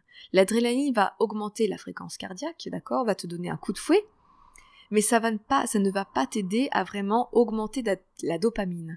Ce qui va se passer, c'est que le soir, ben, vu que la dopamine, je sais c'est très compliqué à expliquer comme ça, mais la dopamine est reliée à la, euh, à la sérotonine, la sérotonine qui est reliée également au sommeil, eh bien si tu fournis à ton corps trop d'adrénaline la journée, tu n'aides pas non plus ton corps à se reposer le soir, donc manque de sérotonine. Qu'est-ce qui se passe? Tu es dans un engrenage. Tu n'as pas un sommeil réparateur. Qu'est-ce qui se passe? Tu vas prendre des excitants, etc., etc. Et donc tu es dans un engrenage de je ne dors pas bien, parce que la journée, bah, finalement, bah, je, je, mets trop d'adrénaline, mais je ne mets pas de dopamine. Mais alors, c'est la question de se, poser, c'est bah, qu'est-ce qui va augmenter ma dopamine alors? Dans mon alimentation dans les compléments alimentaires que je peux prendre? Est-ce que dans ce que je mange, est-ce que c'est assez de dopamine? Et donc, bah, c'est nous, mon boulot, c'est de rééquilibrer toute cette sphère-là. D'accord. De donner des éléments au niveau alimentation et compléments s'il n'y a pas assez dans l'alimentation, par exemple il n'y a pas que ça. Hein. Il y a euh, tout l'aspect de savoir comment la personne mange sur la journée. La chrononutrition, se dire, bah, tenez, vos fruits, vous les mangez à quel moment? Est-ce que vous mangez assez de fruits? À quel moment? Euh, Est-ce que le matin, comment vous déjeunez? Ah, ouais, vous mangez de la tartine avec de la confiture? Ah non, ça, ça va pas le faire du tout. Donc c'est vraiment de donner des conseils. Si maintenant la personne n'est pas prête à changer complètement, eh ben j'y vais étape par étape, par exemple. D'accord. Voilà. Est-ce que euh, par rapport à la dopamine, ça m'interpelle parce que j'avais vu euh, qu'on fait des jeûnes dopaminiques justement pour enlever un peu de dopamine parce qu'on on se rend compte c'est ce qui rend aussi accro de certains points de vue. Mhm. Et donc il y a par exemple j'avais essayé une fois de faire une mhm. journée de jeûne dopaminique, ça veut dire en gros tu peux rien faire. Tu peux juste marcher, mhm. tu, pas faire de sport, marcher. Euh, je pouvais pas utiliser évidemment le GSM, je pouvais pas euh, manger, je pouvais pas. Mhm. Donc tu pouvais soit marcher, soit mhm. méditer, soit mhm. tu pouvais pas faire de la musique non plus. C'est vraiment essayer de limiter ça. toute activité qui va t'amener de la dopamine parce que justement on on produit de la dopamine, mais on avait vu euh, l'addiction aux réseaux sociaux, par exemple. Oui, euh, oui, Le fait de recevoir des likes, c'est comme ça, j'ai ouais, une Et et donc, ça, ça m'interpelle un peu la carence de dopamine parce que je pensais qu'on avait un problème euh, dans cette société totalement inverse. Non, non, du tout, du tout. En fait, enfin, pour moi en tout cas, euh, la dopamine est importante euh, de l'avoir naturellement parce que c'est ça qui va te donner de l'énergie d'aller de l'avant tous les jours. Maintenant, quand tu fais une retraite, comme tu dis, on est plutôt sur une approche de retraite, genre juste la marche. c'est exactement ce que j'ai fait à un festival de, au Dalai Lama quand j'avais 18 ans. Et là, en fait, on ne doit pas avoir de stimuli, c'est-à-dire on ne pouvait pas écouter de musique. On devait simplement être en retraite, suivre les enseignements, méditer la journée. Et euh, voilà, par contre, nous, on mangeait. On mangeait végétarien, mais on mangeait quand même. Euh, mais voilà, pour moi, franchement, dans, cet esprit-là, non, il n'y a pas de problème par rapport à ça. Je dirais plutôt, c'est euh, l'adrénaline qui pose problème. C'est les sensations fortes. Toujours aimer les sensations fortes, tu vois. Et mmh. ou l'excitation, en fait. C'est ça l'excitation. Et je crois que, comme tu dis, par rapport aux réseaux sociaux, etc., c'est c'est pas vraiment la dopamine qui va être stimulée, c'est plutôt cette adrénaline, ce, ce petit truc là qui, fait plaisir ou euh, tu vois qui donne un petit peu de d'excitation là, tu vois. Euh, parce que voilà, comme je te disais, la dopamine est quand même très très important comme neurotransmetteur. Comme l'acétylcholine, c'est pareil, c'est au niveau des bonnes graisses justement que tu dois avoir dans ton alimentation. Sinon, bah, un manque d'acétylcholine sur les années fait justement des, des maladies comme Alzheimer, donc c'est quand même pas négligeable. Et chaque euh, neurotransmetteur est très très important. D'accord. Ça, ouais, ouais. Et du coup, euh, tu disais les fruits plutôt en après-midi. Oui, Est-ce qu'il y a des autres recommandations normalement qui sont assez euh, communes, on va dire, parce qu'après j'imagine que chaque individu peut être un peu différent, donc il y aura des. Mais par exemple, on entend souvent on entendait souvent dire que pas de féculents le soir, alors mhm. que dernièrement, j'ai mhm. entendu dire euh, l'inverse en disant non, au final, c'est les quantités qui comptent, c'est pas mhm, par rapport à ça. Est-ce que qu'est-ce que tu en penses Alors, euh, alors ça, faut vraiment savoir qu'en nutrition, en nutrithérapie, les courants changent beaucoup. Hein. C'est moi, j'ai l'impression qu'à chaque fois, euh, à un moment donné, on va te dire que ça c'est génial, et puis l'autre truc, ça va dire, on va te dire tout à fait l'opposé, donc les gens ne s'y retrouvent plus finalement.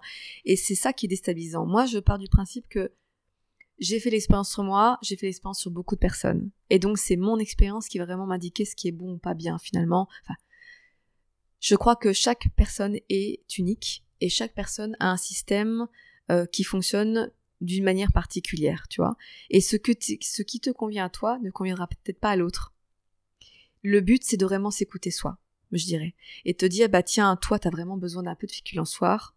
Si ça te fait du bien, si tu sens que ça ça t'apporte une énergie, euh, euh, bah c'est peut-être ça qu'il te faut, tu vois.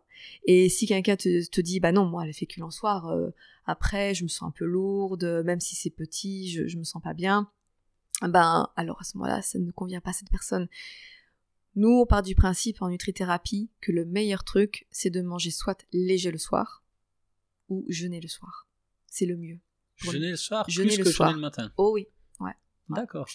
C'est le mieux en fait. Parce qu'en gros, on a vraiment un rythme circadien au niveau du corps. C'est-à-dire que, que, notre foie euh, fonctionne sur le rythme un peu comme jour-nuit. Et à partir déjà de 16 heures, l'organisme ne fonctionne pas de la même manière. Et ça veut dire que le soir, en fait, à partir d'une certaine heure, le corps ne digère plus de la même manière les, aliments. Et donc le mieux, c'est toujours du matin jusque plus ou moins les 17h, 18h, de manger dans cette période-là, justement, euh, en ayant sur une période de, de 8 heures de, d'alimentation, on va dire, c'est le mieux. Donc tu dois calculer finalement personnellement de manger sur une période de 8 heures, en évitant de manger trop tard le soir et trop lourd. Parce qu'à ce moment-là, c'est un peu comme si tu donnais à ton corps de l'énergie, mais qui ne va pas dépenser après. D'accord. Donc ça... reste euh, en fait logique. Par contre, c'est rassurant, ça fait du bien de se dire ah bah tiens, ce soir je me fais un bon petit plat de pâtes. C'est convivial, tu te fais plaisir et souvent les gens ils aiment bien le soir décompresser, tu vois, parce qu'on a des journées on a des journées stressantes. On court dans tous les sens et le soir t'as plus envie de te poser, de te faire un bon plat de pâtes, tu vois, et ça c'est clairement compréhensible. Mais au niveau organisme, c'est pas l'idéal.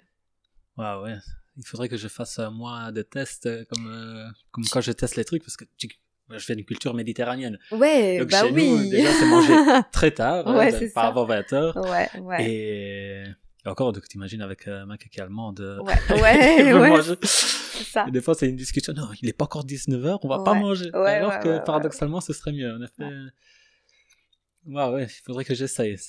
Oui, bah, tu peux très bien te dire, bah, je fais un challenge et euh, je termine mon repas, euh, par exemple, un repas léger où tu enlèves tes féculents, par exemple, euh, on sait jamais, hein, où tu mets moins de féculents, et tu termines ton repas euh, au début, par exemple, à 19h, puis à 18h, tu vois, et essaies de diminuer, et essaies de voir comment tu te sens le lendemain. Alors, je te dis, hein, tu vas avoir faim le soir, ça c'est clair, mais par contre, le lendemain, tu vas te dire, ah c'est bizarre, j'ai, j'ai pas faim en fait. Hmm. Et tu vas avoir encore plus d'énergie, souvent, pour faire justement une activité. Parce que tu es beaucoup plus léger, parce que tu as bien digéré ce que tu avais euh, mangé déjà la veille, tu as le ventre vide et tu as beaucoup plus d'énergie pour justement faire une pratique. Et donc, ben, c'est franchement, moi je trouve ça super. Après, le tout, c'est d'avoir cette, euh, cette motivation de le tenir et c'est pas facile dans la société parce que bah, souvent tu es sollicité parce que euh, tu vas manger chez un tel, etc. Donc c'est difficile de, de jeûner euh, comme ça tous les soirs, mais tu pourrais très bien te dire, bah tiens, je teste. Si tu as l'occasion, tu testes un mois, tu dis, bah tiens, je, je jeûne tous les soirs pour voir comment je le vis. Et puis tu te fais un bon déjeuner le matin, quoi, par exemple. Ça, c'est faisable. Sans le savoir, quand j'étais plus jeune, que j'habitais seul, mm. je faisais ce, ce, type de jeûne. Mm, parce mm. que, euh, pas par euh, connaissance ou quoi, j'étais juste fainéant, j'avais la flemme de cuisiner le soir, donc euh, je mangeais pas. Ça n'a jamais été un problème pour moi de jeûner. donc, et paradoxalement, donc je mangeais bien, je prenais mon petit déjeuner le matin, mm-hmm. puis je mangeais encore à 10h, 11h, et puis je prenais mon, mon repas principal à 14h, et puis je mangeais plus. Ouais, ouais. Et, et c'est vrai que paradoxalement, je tenais très bien. Et bah après, j'allais m'entraîner et tout. C'est ça. Et ouais, c'est vrai que sans le faire exprès, déjà, je le faisais jeune intermittent et, et le bon, on va dire. Parce qu'après, j'ai commencé dernièrement, euh, mon jeûne intermittent, je commence à manger, et justement, euh, j'ai essayé de changer ça aussi parce que je commence à manger vers 10h30, euh, 11h des fruits avec une source protéinée. Ouais. Puis je mange à midi, je mange encore le soir, et puis ben, je fais le jeûne donc de, de 20h plus ou moins à 21h jusqu'à 10h du matin. Ouais, ouais, ouais, Et donc essayer peut-être euh, voir un peu. Mais c'est vrai, comme tu dis, euh, l'expérience sur soi-même. Mmh et, ça, j'adore. C'est vrai que c'est se lancer des challenges. Donc déjà, je trouve que c'est des bêtes challenges, mais en même temps, ça aide à forger une certaine discipline. Bien sûr. Et comme il y avait cette super belle vidéo de Will Smith, encore une fois, mmh. qui disait Self-discipline is a self-love. Et c'est vrai que souvent, quand on parle à la, courte PNL, quand on demandait de programmation neurologistique, mmh. et demandait quelles sont des valeurs importantes pour vous, mmh. On m'avait regardé de travers, genre, il est fou celui-là, parce que j'avais dit la discipline. Parce que je trouve que pour moi, c'est une valeur importante. Je trouve que sans discipline, tu sais rien faire dans ta vie. Mais le fait, c'est qu'aujourd'hui, tu dis, tu parles de discipline à quelqu'un, ils vont tout de suite penser au, dictateur, tu sais plus, hein. militaire. Non, c'est, c'est pas, c'est pas être militaire, c'est pas être, il faut pas seulement l'associer à ça être discipliné envers soi-même, c'est quelque chose qui te permet, bah, comme tu disais, un régime, hein. de le maintenir, de avoir des bonnes habitudes alimentaires, avoir, euh, si tu as un projet, bah, travailler dessus. Sans discipline, tu vas pas être constant même euh, dans ton sport, dans, que ce soit surtout si tu fais un sport en équipe, surtout si tu as un entraîneur qui prépare les entraînements, que ce soit pour le volet, pour le MMA, j'ai mon entraîneur de MMA, bah, tu lui as du respect, quoi. C'est une personne qui investit son temps. Et, et c'est cette discipline d'être présent à chaque entraînement, c'est sa récompense, tu vois. Et, sans discipline, tu, tu n'es rien. T'es pas, t'es pas un homme. Euh, encore, euh, fils m'a appris, il faut bien spécifier homme avec un H majuscule, parce que ça inclut mmh. aussi euh, les femmes et tout ça. Je parle bien d'être humain. Mais sans discipline, t'es rien. Tu sais pas, tu peux pas faire confiance à une personne qui n'a pas de discipline déjà. Non, non, non. Parce que ça, comment tu peux respecter un engagement envers quelqu'un d'autre si tu sais pas respecter un engagement envers toi-même? Ça. Et des fois, des fois ça arrive parce qu'après tu as des gens qui savent se prendre mieux soin de quelqu'un d'autre que de soi-même. Donc ça peut arriver, mais c'est vrai que je trouve qu'il faudrait arrêter de voir la discipline comme quelque chose de négatif, comme quelque chose qui limite la liberté. Non, la, discipline, c'est la liberté. Bien sûr, bien sûr. Si tu es discipliné, tu as la liberté de faire ce que tu veux. Mmh, mmh, mmh. Tu veux perdre du poids, tu veux euh, prendre de la, dans mon cas, par mm. exemple, prendre de la masse parce que je suis comme ça et j'ai beau faire m'entraîner comme je veux, je vais pas prendre de masse, mais bon, c'est un autre discours. Mais tu veux prendre euh, de la masse ou tu veux euh, être mieux, tu veux faire n'importe quoi, ben, tu as besoin de discipline. Ouais. Ah ouais, bien sûr. Il faudrait que les gens arrêtent de voir ça comme un truc négatif. C'est quelque chose de beau, c'est quelque chose de. C'est magnifique. Quand, passons, franchement, tu regardes le Japon. Oui. Mais attends, mais c'est c'est clairement ça. Ils, sont dans cette discipline et c'est tellement beau parce que tout est un art chez eux. La cérémonie du thé, enfin, tu te dis, mais waouh, tu vois cette discipline. Pour être euh, genre maître sushi, c'est 7 ans d'études. Je sais pas si tu te rends compte du délire. Ah ouais Donc, euh, la personne qui va étudier à comment couper son, son, son, le sushi comment les faire, il va faire 7 ans d'études. Donc c'est pour te dire à quel point ils sont dans cette perfection, dans cette discipline. Mais après, quand tu vois et que tu vis ça, tu te dis, mais waouh, mais c'est un truc de fou, c'est magnifique. Et comme tu dis, le truc, c'est que si tu n'as pas cette discipline, en fait, ça, ça défavorise ton, ta, ta confiance en toi. Parce que tu te lances dans un truc et finalement tu tiens jamais ton truc Ouais. jusqu'au bout. Et qu'est-ce qui se passe? Tu te dévalorises parce que tu dis ah j'aurais- j'ai pas réussi et je suis nul, je suis un moins que rien, etc.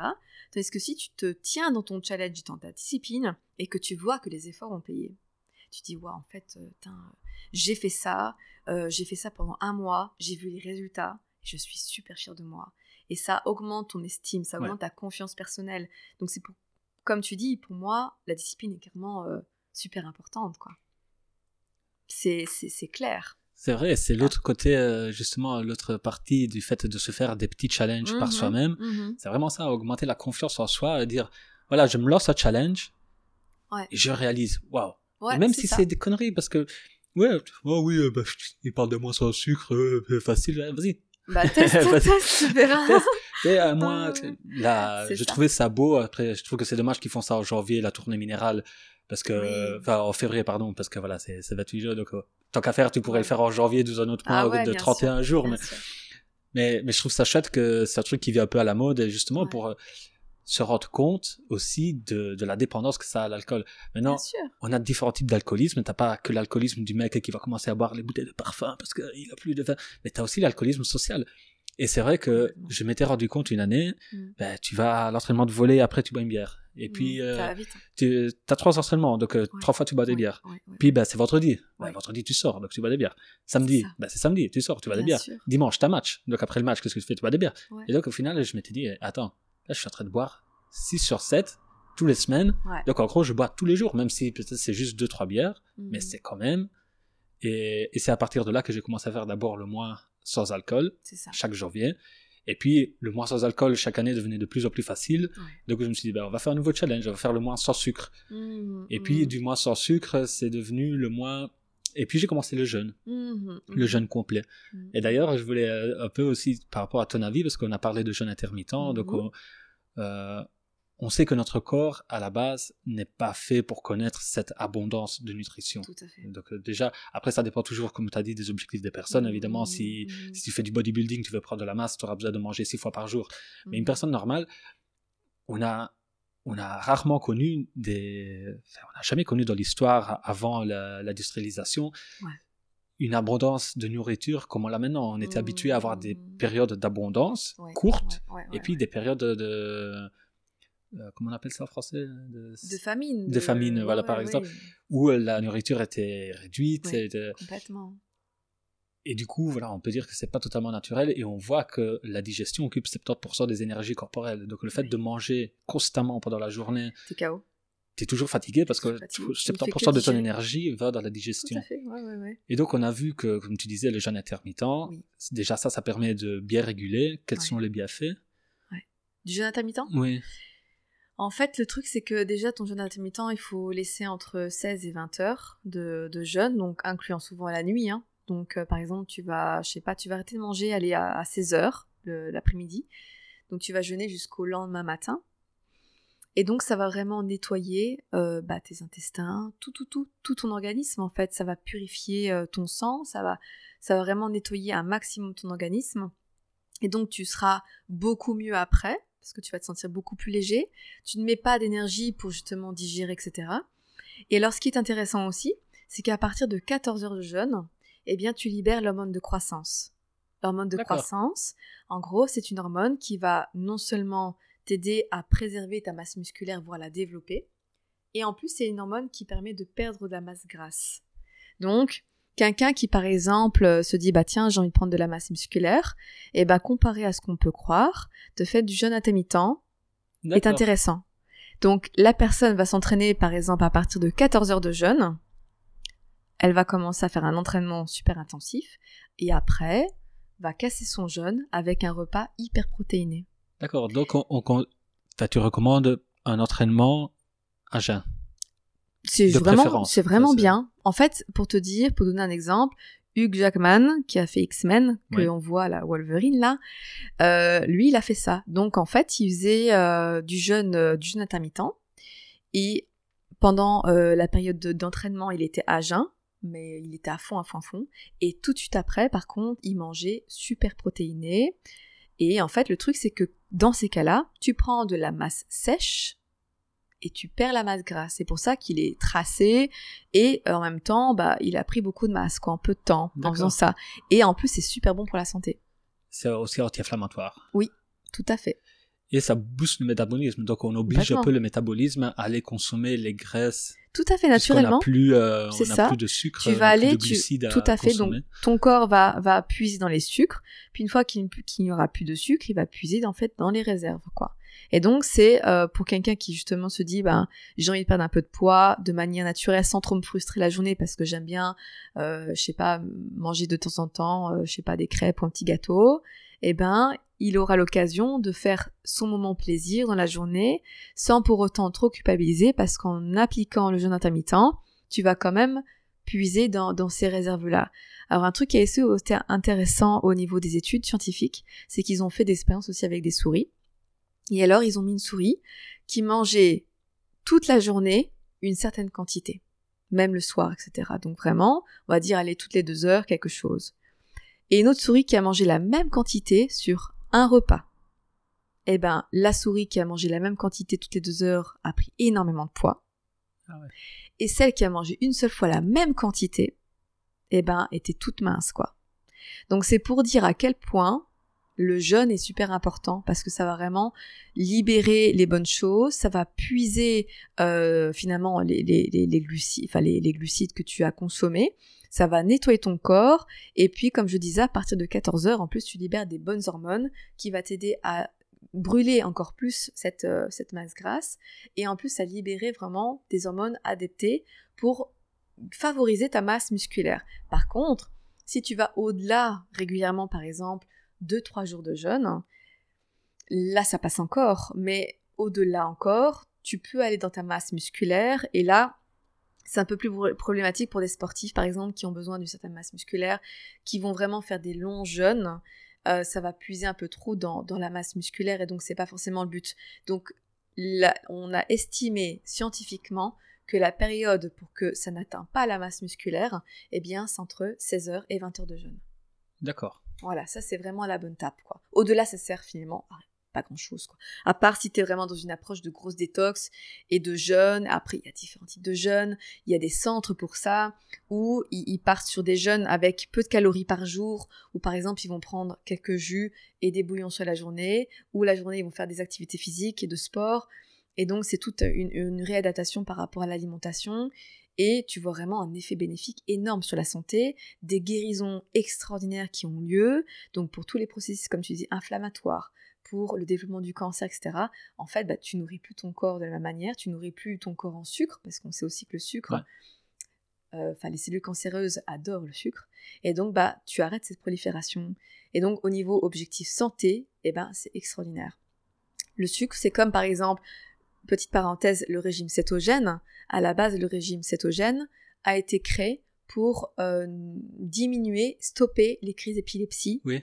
Oui, j'avais vu et ça. Et pour voilà aussi euh, toutes les maladies euh, de dégénérescence comme la maladie d'Alzheimer, eh bien ça stoppe ou ça limite vraiment cette progression de la maladie d'Alzheimer par exemple, parce que tu fournis à ton corps de bonnes lipides que finalement le cerveau aime, parce que le cerveau il a besoin finalement de bonnes graisses, de bonnes lipides.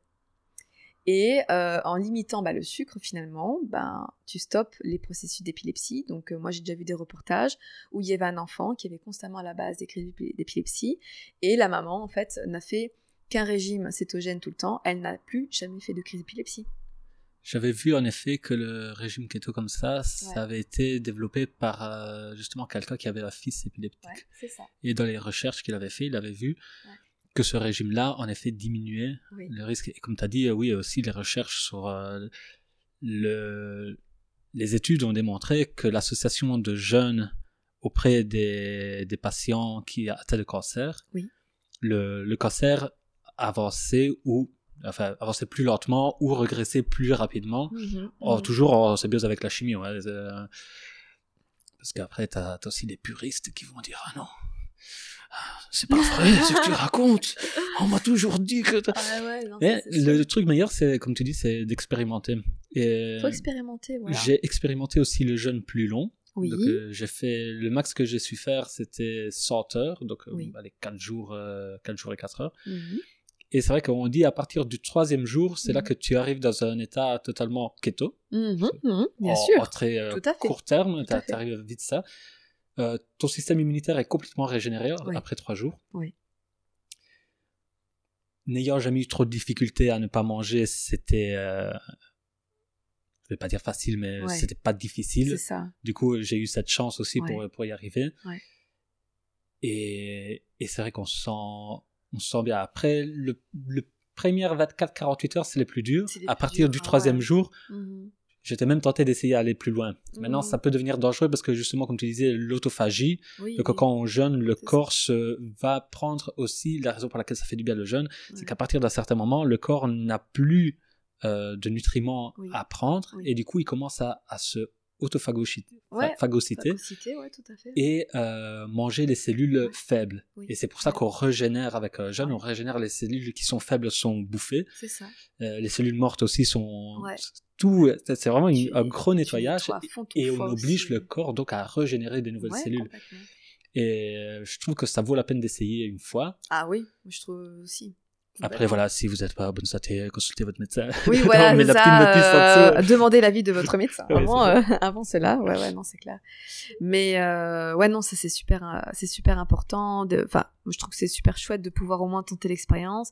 Comme toi, j'en ai fait un de quatre jours et euh, et c'était pas facile parce que là, je m'occupais de, de, de ma fille à ce moment-là et j'avais toujours mon travail. Mais je trouve que bon, si admettons, bah, les personnes qui nous écoutent euh, veulent faire justement un jeûne, l'idéal c'est de, de vraiment être dans un moment soit de vacances ou relax parce que voilà vous serez quand même fatigué que euh, vous aurez pas forcément l'énergie dans le deuxième jour de faire plein de choses donc c'est vraiment se trouver un moment de pause pour peut-être méditer marcher faire une petite activité toute douce mais voilà je sais pas si tu t'en souviens mais t'es quand même euh, T'es plus fatigué, faible, c'est clair. T'es t'es plus faible, t'es plus fatigué. Ouais.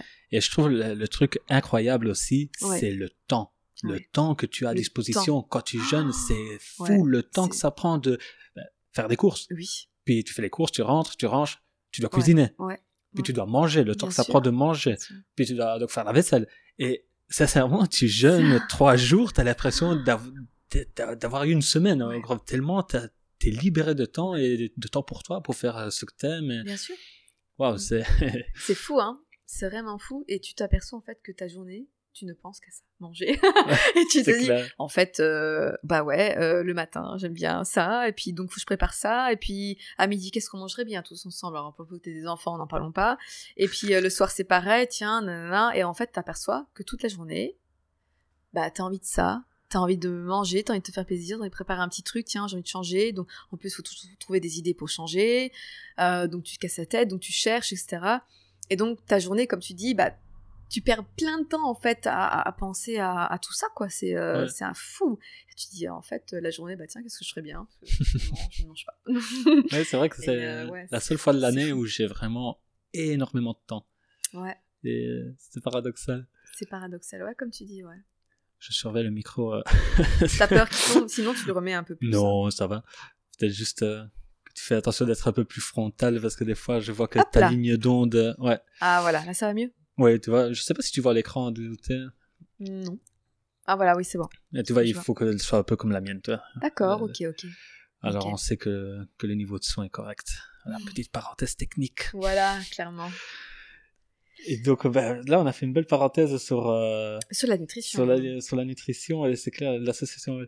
Et je vois en nutrithérapie, euh, peut-être plus qu'en diétologie, on a une forte approche sur les micro-aliments. Oui, oui, oui, oui, tout à fait. Ouais. Et ça, par exemple, moi, je m'y connais rien, donc si Ouais. tu pouvais m'expliquer. euh, Euh, bah, en fait, en nutrithérapie, on, on- on- Je, regarde, je regarde parce que je vois qu'il bouge de temps en temps. hein. il bouge. Euh, donc, en, en nutrithérapie, euh, on utilise en fait l'aliment comme un médicament. Donc, par exemple, on va vraiment se dire, bah tiens, le citron c'est alcanisant.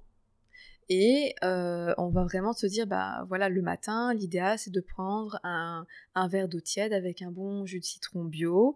Et ça, ça va vraiment être un aliment santé. C'est vraiment ça en fait. C'est l'approche que euh, l'aliment a des propriétés. Voilà. je Ça devait arriver. sortir. Euh, a des propriétés. euh, ouais, c'est ça. Ouais. Ouais. Oui, hein, je peux le prendre.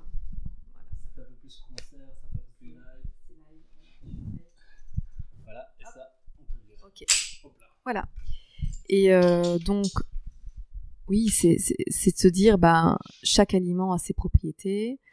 Et, euh, et c'est de, de, de jongler par rapport à tout ça. Et de voir par rapport à la personne, bah tiens, qu'est-ce que, qu'est-ce que vous avez comme carence? Qu'est-ce que vous avez comme difficulté? Et de trouver dans l'alimentation l'aliment santé. D'accord. Exemple, euh, quelqu'un qui justement manque de neurotransmetteurs un peu partout, on va dire ben, l'idéal c'est de manger un ou deux œufs par jour, des œufs bio. Ah ouais. Et donc on a su par les études scientifiques que les œufs bio justement en fait va vraiment euh, apporter un équilibre global sur les neurotransmetteurs. Maintenant, euh, si tu as vraiment un problème dans, mais très élevé, on va dire en acétylcholine ou autre, on va dire bah tiens l'acétylcholine, quels aliments vont augmenter ça, vont augmenter la production de l'acétylcholine. On va dire bah vous allez devoir vraiment y aller au niveau des poissons gras, au niveau des huiles particulières, des graines, donc tout ce qui est bonne huile, donc les avocats, etc., etc. Et on va vraiment dire, allez-y, mettez les bouchées doubles là-dessus. Et donc, on va vraiment constater au fur et à mesure que l'acétylcholine vraiment réaugmenter. Et donc, l'état de mémoire va s'améliorer. Donc là, je parle par exemple des personnes qui cherchent toujours leurs mots, qui ont toujours des problèmes de mémoire. C'est souvent, je dis bien souvent, des problèmes d'acétylcholine. Parce qu'on ne mange pas assez de bonnes graisses. On croit toujours que les, les graisses sont pas bonnes. Donc, on manque de bonnes graisses et ça ne va pas. Tu vois? C'est surtout ça en fait. Après, bah, tu as tous les compléments alimentaires qui sont intéressants, comme la spiruline par exemple. Donc ça, Vincent et moi, on, on a un, un aquarium exprès, et donc on, on fait notre propre spiruline. Donc ça, ce sont vraiment, euh, des, des- des- vraiment des molécules qui sont très intéressantes justement pour les sportifs, pour le faire, euh, qui, qui vont apporter vraiment plein d'éléments très très intéressants pour la santé. Euh, t'as as plein de plantes aussi qui sont très intéressantes. hein. Quelqu'un qui a du cholestérol et qui se dit voilà maintenant là le cholestérol que j'ai est vraiment négatif et ça ne va pas, peut prendre par exemple de la berbérine. Et tout ça en, nutri- en nutrition, nutrithérapie, eh bien j'évalue toutes les carences et tous les problèmes même au niveau organique que la personne peut avoir et j'essaie de voir si je peux y pallier au niveau de la nutrition ou alors si euh, finalement ben, je, je dois mettre des compléments particuliers, spécifiques pour les carences que je trouve. Est-ce qu'en nutrithérapie, vous pensez qu'une alimentation complète, juste naturelle, donc je veux dire viande, poisson, Mm. euh, fruits, légumes, Oui. euh, pommes de terre, tout ce qui est en nature, on va dire, Mhm. genre entre guillemets paléo, Oui. Est-ce que on sait avoir toute la gamme des micronutriments de toutes les substances qu'on a besoin sans les chercher dans, des compléments alimentaires entre guillemets artificiels ou euh, Alors euh, là, pour moi, on part sur le débat de tout dépend de où vous achetez vos légumes et euh, vos viandes et tout. L'idéal, c'est si vous mangez bio, déjà, vous avez déjà plus de bons nutriments, oligo-éléments, etc.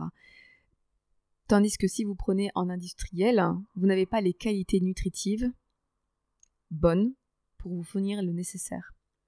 Donc l'idéal, c'est de manger le plus bio possible, le plus sain possible, quitte à avoir votre potager, votre serre, pour euh, vraiment avoir une bonne qualité nutritive. Des, par exemple, tu achètes des tomates, Euh, des tomates hors saison, et tu prends après, en bonne saison, une bonne tomate bio, cœur de bœuf, quoi.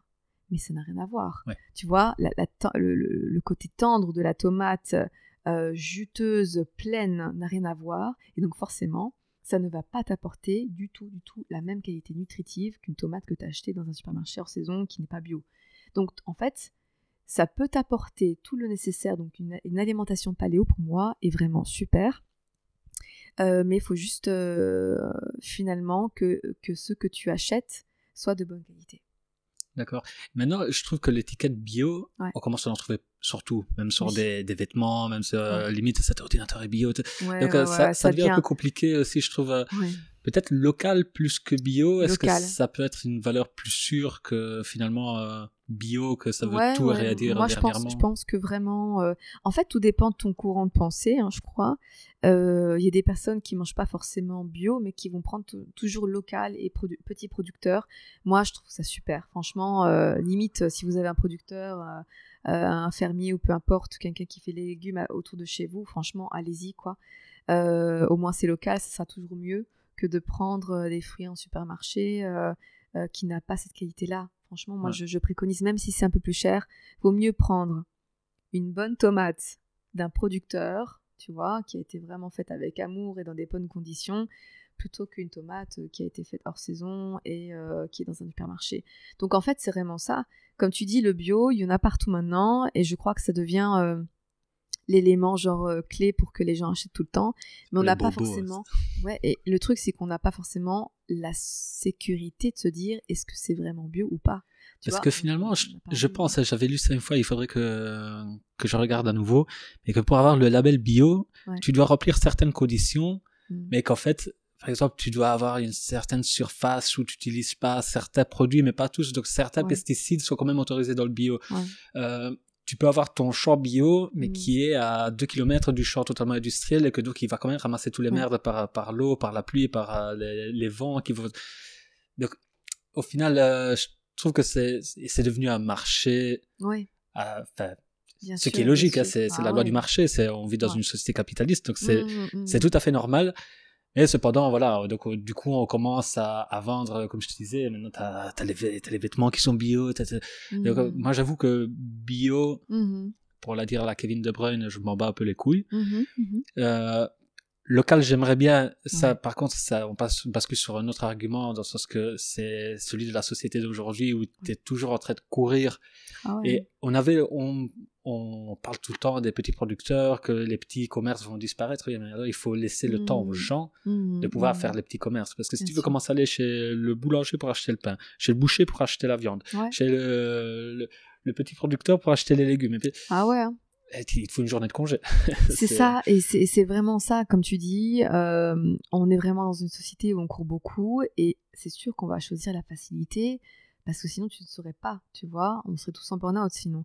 Mais euh, ce que, ce- en fait, c'est peut-être de se dire, bah tiens, qu'est-ce que je peux faire dans mon quotidien, ou de temps en temps, pour juste peut-être favoriser ce, ce- ce marché-là, et se dire, bah tiens, à côté de chez moi, finalement, j'ai quelqu'un euh, qui fait ses propres légumes, alors de temps en temps, je me prends un panier, ou euh, tu vois te dire bah tiens je peux avoir des poules chez moi Bon, pourquoi pas mettre un petit poulailler je me fais mes propres œufs moi. Et peut-être être déjà dans ce dans cette forme pensée plutôt que de dire du jour au lendemain il faut absolument que ce soit comme ça sinon on se met trop de pression ça va pas non plus. C'est peut-être tout doucement de mettre des petites euh, actions des petites habitudes qui vont être dans cette société de changement finalement tu Ouais. vois sans se mettre trop de pression. Sinon c'est pareil partout. On se met trop de pression ça va pas et on tient pas sur la longueur. C'est pas le but. C'est vraiment de se dire bah voilà quotidien qu'est-ce que je peux faire quoi Ouais, c'est vrai que c'est. Je trouve que maintenant, on critique souvent. euh, Enfin, on critique. On entend beaucoup de gens critiquer Amazon, tu vois, que les gens commandent sur Ouais. Amazon Ouais. plutôt que commander. Ça. Ouais. Maintenant, je me demande, peut-être qu'il y a déjà ça en place, mais ce serait bien de développer des... la facilité d'Amazon avec une collaboration des producteurs locaux. Ah ouais, du coup, avec trois ça. clics, je pourrais avoir livré chez moi gratuitement ou pour un petit prix les, les légumes du producteur euh. Ouais. et dans les 24 heures, pas c'est ça je trouve que plutôt que combattre, chaque fois on fait des campagnes de, sensi- de sensibilisation contre quelque chose Mm. au lieu que pour quelque chose. Et toujours être dans le confrontation plutôt qu'être dans le euh, comment dire au lieu qu'aller contre Amazon euh, Mhm. Amazon Mm. pour euh, les, les producteurs locaux ben, pourquoi ne pas essayer d'inclure Mhm. Amazon ou enfin, après c'est un très gros groupe mais un concept similaire pour rendre le service parce que ce qu'on veut, c'est c'est le confort, la commodité d'avoir des bons produits chez soi. Eh ben, ça, comme ça marche, comme euh, je veux commander ce micro euh, en Mhm. 24 heures gelé, ben, pourquoi Mhm. pas mettre en place un système pareil de, de petits producteurs locaux où Bien je sûr. veux mes œufs en 24 heures, je les ai. Je c'est veux. ça Ce serait. euh, une- il faut en fait il faudrait comme tu dis et ça c'est une super idée il faudrait que tout le monde puisse penser comme ça pour faire bouger vraiment les choses Mais il est fort possible qu'on arrive de plus en plus vers là parce que les gens commencent à vraiment fort s'éveiller là-dessus. Ils veulent de plus en plus manger sain. Voilà, petits producteurs. Je crois que les gens prennent de plus en plus conscience de ça. Et je me dis, voilà, nous par exemple, on est à. On est dans un hameau. Et je sais qu'on est dans cette énergie tous presque là-dedans. C'est-à-dire que nous, on va créer notre spiruline. On a nos œufs. on va faire notre propre bière on va essayer d'avoir nos, abeilles pour faire le miel, etc. Donc c'est vraiment de pouvoir avoir tous les éléments pour finalement se nourrir même nous-mêmes, mais pourquoi pas aussi aider le hameau de Quareux s'ils ont besoin de ça ou ça ou ça. On a aussi une voisine en bas qui, elle, son, conjoint a été, je crois, boulanger, et euh, euh, ils ont le projet de faire le pain sur place dans un four à pain chez eux. Hmm. Donc, euh, je crois qu'ils veulent mettre ça dans le jardin, quelque chose comme ça, et de vraiment faire le pain du village, quoi. Et donc, euh, si chacun, finalement, on, a cette idée-là, donc on a aussi un maraîcher qui est à Nonceveux, qui a peut-être euh, même pas 5 minutes de chez nous, qui fait aussi tous ses paniers de légumes, donc qui livre dans tout Nonceveux, donc c'est vraiment tout près de chez nous, et qu'on peut aussi aller chercher aussi à Nonceveux. Finalement, si tout le monde se dit, bah tiens, moi je ferais bien ça, puis toi tu ferais bien ça, etc. Et qu'on est vraiment dans cette société de partage et de d'échange, c'est un peu comme si on crée des communautés d'échange, d'entraide, euh, tout doucement dans cette, euh, dans cette approche-là. Et je pense que si voilà tout le monde se disait, bah, on peut fonctionner comme ça, ce serait top. Maintenant dans les villes, j'imagine que c'est pas facile. Mais allez, tout le monde serait euh, dans, un, dans des petits villages, etc. Bah, ça serait super chouette, quoi. On a un peu ce retour je pense, comme toute civilisation, comme tout, euh, tout courant, ça, ça a début, une fin. Et je pense que tout doucement, on approche vers la fin de ce qu'on a connu. Ouais, Qu'au final, on, on, on, est dedans. Et de conséquence, c'est le seul truc qu'on a connu. Et donc, c'est difficile d'envisager quelque chose de différent de ce qu'on connaît. Mm-hmm. Mais en regardant l'histoire, tu vois, l'Empire romain, tu, et tu prends n'importe quel cours d'histoire, ça a toujours une fin. Et je pense que tout doucement, on est en train de se rendre compte que ce modèle de mondialisation, de globalisation, de vouloir dire on est tous les mêmes, on, est, euh, on fait la même chose ici, comme au Japon, comme en Amérique, comme en Afrique. Non, mmh, mmh, non, on n'est pas tous mmh. les mêmes, on est, on est tous différents. On a notre culture, ils ont leur culture. Et, et je pense pas que dire on est tous les mêmes, la mondialisation, la globalisation, c'est beau. Je trouve pas que ce soit, que ce soit le cas. Je trouve pas. Justement, je trouve qu'avec la globalisation, la mondialisation, on perd cette individualité qui, qui rend unique chacun d'entre nous, chaque pays, chaque culture, chaque. Et donc, euh, oui, je serais tout à fait d'accord avec toi de la possibilité de retourner à quelque chose de plus euh, concret, mmh. de plus euh, d'échange ou, ou, même que ce soit toujours dans un système euh, tout à fait capitaliste, mmh. mais plus local, plus encadré, plus mmh, où nos traditions et nos valeurs, nos, nos identités soient bien préservées et euh, oui, j'aimerais, j'aimerais ça, aussi. Euh. Ce serait idéal pour moi en tout cas. Parce que franchement, je pense que déjà avec tout ce qui se passe actuellement et, la notion de Covid, euh, les gens ont, manquent terriblement d'échanges, de partage. Le Covid. C'est quoi le Covid? Ah, C'est là quoi Ah bon Ah, il y a une pandémie, ah merde ça. oui, bah voilà, le truc c'est que je crois que tout le monde manque de euh, de voir les gens qu'on aime, de pouvoir les prendre dans les bras, d'avoir les échanges finalement chaleureux qui font que bah, c'est ça que finalement t'as envie quoi. On a besoin d'amour, on a besoin de partager, on a besoin de parler, on a besoin de voir les gens qu'on aime.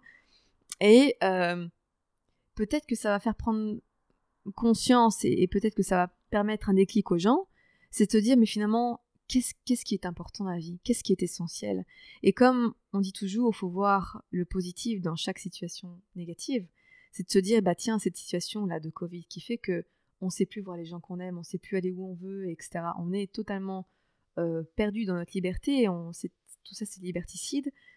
Finalement, bah, on a envie de revenir à des choses essentielles, comme tu disais la nature. On a envie de, on a, il n'y a jamais eu autant de promenades dans la nature depuis le Covid. C'est vraiment te dire que les gens, ils retournent à l'essentiel ils se disent mais non mais en fait moi j'ai besoin de voir mes amis j'ai besoin de voir ma famille j'ai besoin d'aller dans la nature j'ai besoin de respirer l'air parce que on a tellement été privés que maintenant on pète les plombs on n'en peut plus quoi tu vois et euh, Et peut-être que les gens vont se dire non, maintenant j'ai envie d'avoir des échanges, j'ai envie d'être en contact avec les autres. Alors maintenant c'est bon, je vais, je vais essayer d'aller chez mon petit marchand, je vais entretenir une relation avec, avec la personne. J'ai plus envie d'aller euh, me fournir un endroit où j'ai pas ces contacts. J'ai envie de retrouver des valeurs humaines, de la chaleur humaine, tu vois. Et, euh, peut-être, et je l'espère, euh, ça va faire des déclics chez les gens, quoi. C'est bien. je rigole parce que quand tu dis parce que les gens ont envie de ce contact, personnellement. T'as pas envie du contact T'en as marre des gens Non, en fait, j'ai un gros problème avec les, les little talks. Toi, les conversations, de, comme tu dis, tu vas chez le boulanger, il commence à te raconter des, ouais. trucs, je n'ai rien à foutre. Ouais, ouais, ouais, moi, bah... je suis un peu spécial euh, de ce côté-là. Mm.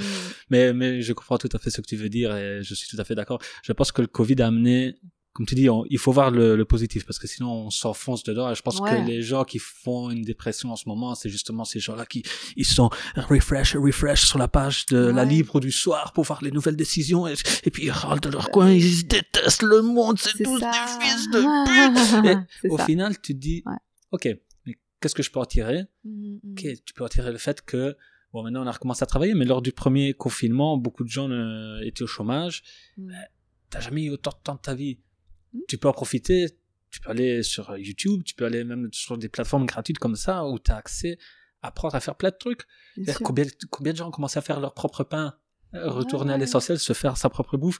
Combien de gens, comme tu disais, ont commencé à redécouvrir, euh, moi en premier, les balades en nature, mmh. à retrouver ce, ce plaisir d'être, en plus on avait eu un super temps l'année passée pendant le confinement, ouais. retrouver ce plaisir d'être en plein air, d'avoir du temps pour soi, le mmh. baby boom qui a eu la dernière année, dans lequel Énorme. on est dedans. Mais, bah mais, je pense, voilà, on redécouvre aussi ah. le...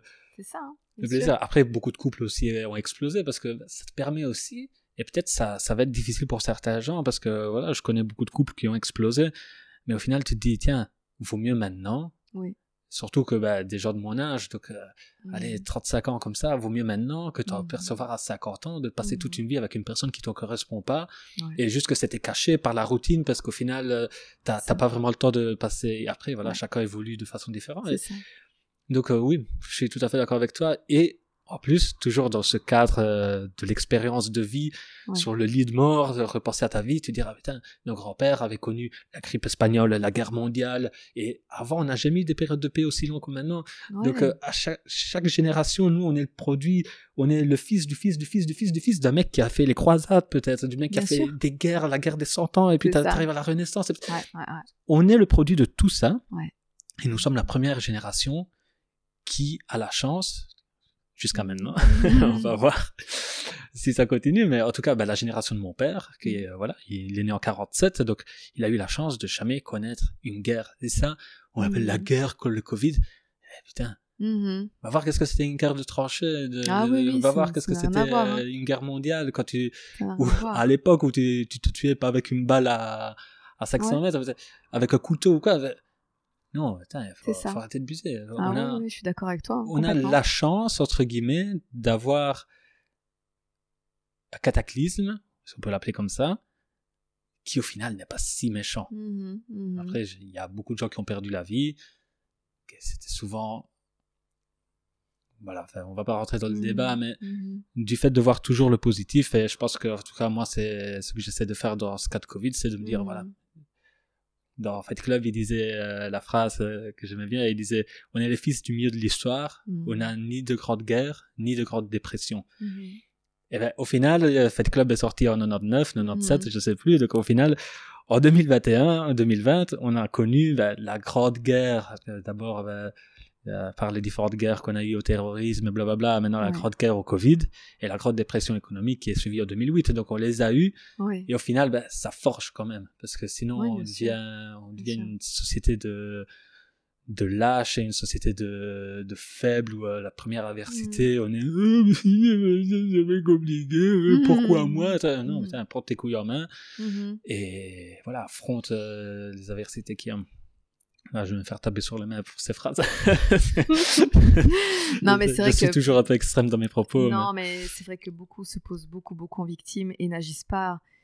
Mais ça, malheureusement, il y a beaucoup de personnes comme ça. Et alors, il y a aussi un truc, c'est qu'on s'habitue très vite au confort. Et ça, la société l'a très bien compris. Et donc, euh, c'est un peu là, c'est comme si on, on s'était on s'était fait avoir à notre propre piège.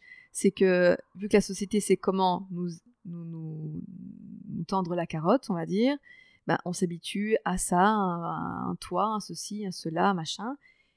Et les gens se disent mais comment comment je peux faire pour revenir euh, dans un truc qui est moins bien que ça? Et donc bah ça fait que les gens maintenant sont dans des peurs terribles. Parce qu'ils se disent oui mais si je gagne moins et, si je perds ça et comment je vais faire pour vivre? Et en fait ça a été fait pour. Parce que si les gens aujourd'hui savaient comment vivre, se nourrir de manière autonome, on n'en serait pas là, tu vois? On se dirait bah je m'en fous si je peux pas aller faire mes courses finalement euh, j'ai tout ce qu'il faut dans ma maison j'ai cultivé etc mais tout l'engrenage de la société a fait qu'on est devenu des dépendants de tout, de tout, de tout, de tout. Tu regardes même quelqu'un qui est sur les réseaux sociaux, il est dépendant constamment de son téléphone. Avant, on faisait comment, tu vois? C'est simplement se poser la question, mais comment finalement on faisait avant son téléphone, quoi, tu vois? Tu dis, mais non, mais je ne saurais pas faire sans mon téléphone aujourd'hui. Tu vois, c'est un peu la société te conditionne à être constamment dépendant d'eux-mêmes. Et comme ça, bah, dès que tu bouges un peu la structure, les gens sont en totale panique en se disant non, on va mourir, on va mourir. Tu vois, c'est toutes ces peurs qui remontent comme s'ils allaient mourir parce qu'on leur retire ça ou parce qu'il se passe ça, quoi, tu vois. Et on devient des gens euh, terrorisés pour un rien, quoi, tu vois, alors qu'il y a eu bien pire qu'avant, comme tu dis, les guerres et quoi, quand euh, les hommes partaient devant au front, enfin, tu te dis, mais attends, mais c'est fou. Moi, quand je vois des films de guerre, je me dis, mais mon Dieu, on a vécu ça, c'est pas possible, tu vois. Comment c'est possible? Nos grands-pères étaient dedans, quoi, aller sur le front, sachant qu'ils allaient se faire tirer dessus, quoi, ou même poser une mine, enfin. Et là, on est tous dans la panique, pour ce qui se passe, quoi, tu vois, tu te dis, mais c'est pas du tout le même monde, là, c'est pas possible. Enfin, nos, grands, nos arrière-grands-pères, ils se foutraient dans notre gueule, quoi, tu vois, ils se disaient, attends, les gars, vous faites quoi, là Il y a des vidéos, justement, parlant de réseaux sociaux, t'as des vidéos comme ça où t'as des vieux qui pètent les plombs et qui insultent les gens, et qui disent, ah, moi j'ai connu la guerre, j'ai connu la grippe espagnole, ça, ça, c'est... Ah, ils pètent les plombs. Ouais, c'est ça, c'est un monde à part, ils devraient rien comprendre, quoi, tu vois, se dire, maintenant, ils ont peur de quoi, à la fin, oui, ok, oui, ça fait peur, mais le, souci aussi, c'est les informations à la télé, qui tous les jours, les personnes vont être plongées dans ces informations, ils vont exagérer les chiffres, ils vont vraiment voilà, accentuer les choses, qui vont faire que les gens vont être dans un climat de panique.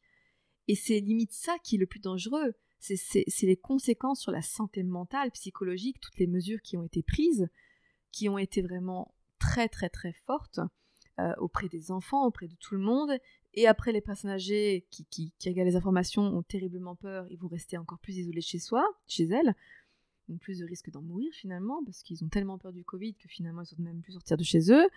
Et puis, bah, tout, voilà, toutes les répercussions psychologiques qui sont des fois plus graves, tous les suicides qu'il y a eu, tout. Enfin, tu te dis, mais c'est pas possible, quoi. Hmm.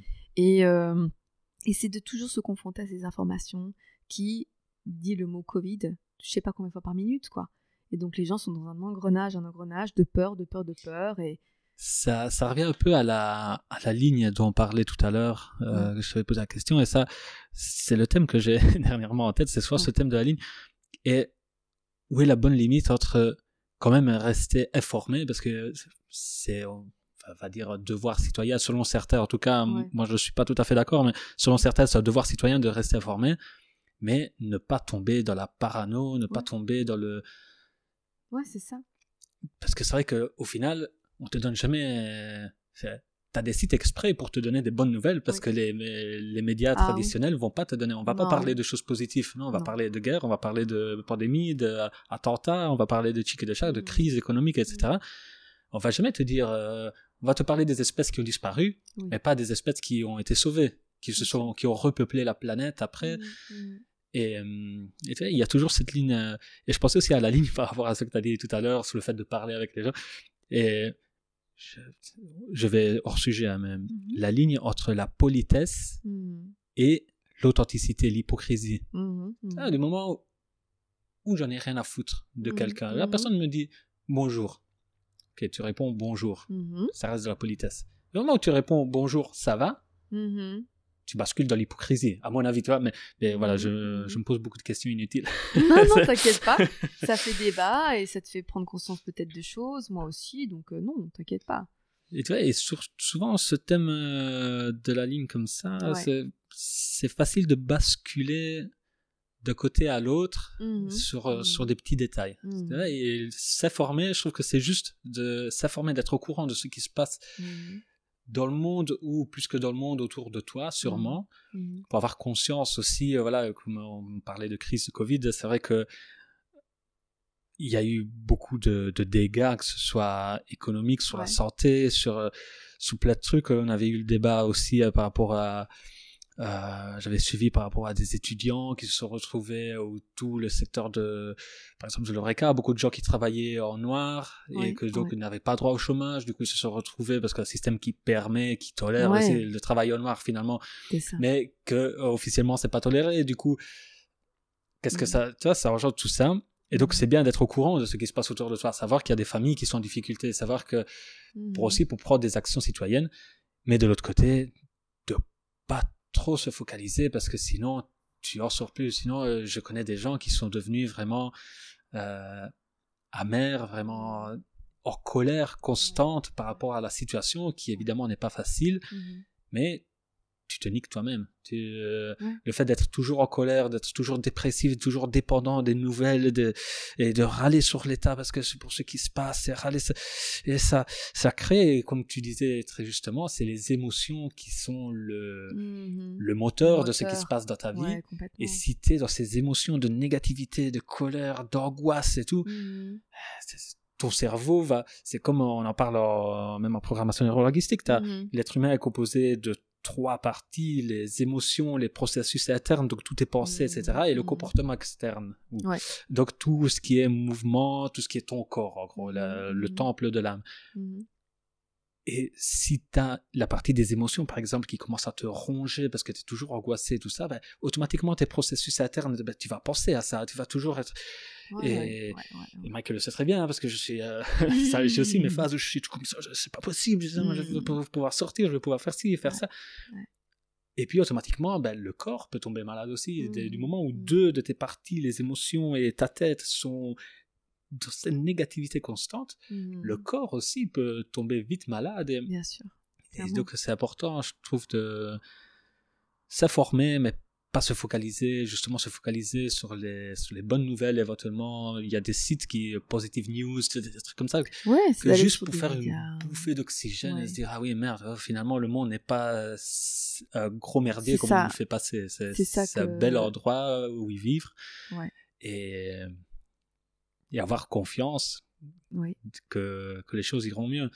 Et d'ailleurs, la mmh, mmh. confiance, on n'a pas encore parlé, on a parlé de gratitude et tout, mais aussi cette, euh, cette notion de confiance dans l'avenir, être sûr que tout ce qui se passe dans ta vie, mmh. c'est pour t'amener vers un endroit meilleur, vers le, ce qui est le mieux pour toi. Une fois qu'on a cette, euh, une fois qu'on arrive à réaliser ça, et encore une fois, tu le trouves dans les, dans les textes des stoïques, tu le trouves dans la religion, tu le trouves dans la spiritualité, une fois que tu arrives à avoir conscience de ça, et Dieu sait que j'en ai du mal, tu le sais très bien aussi.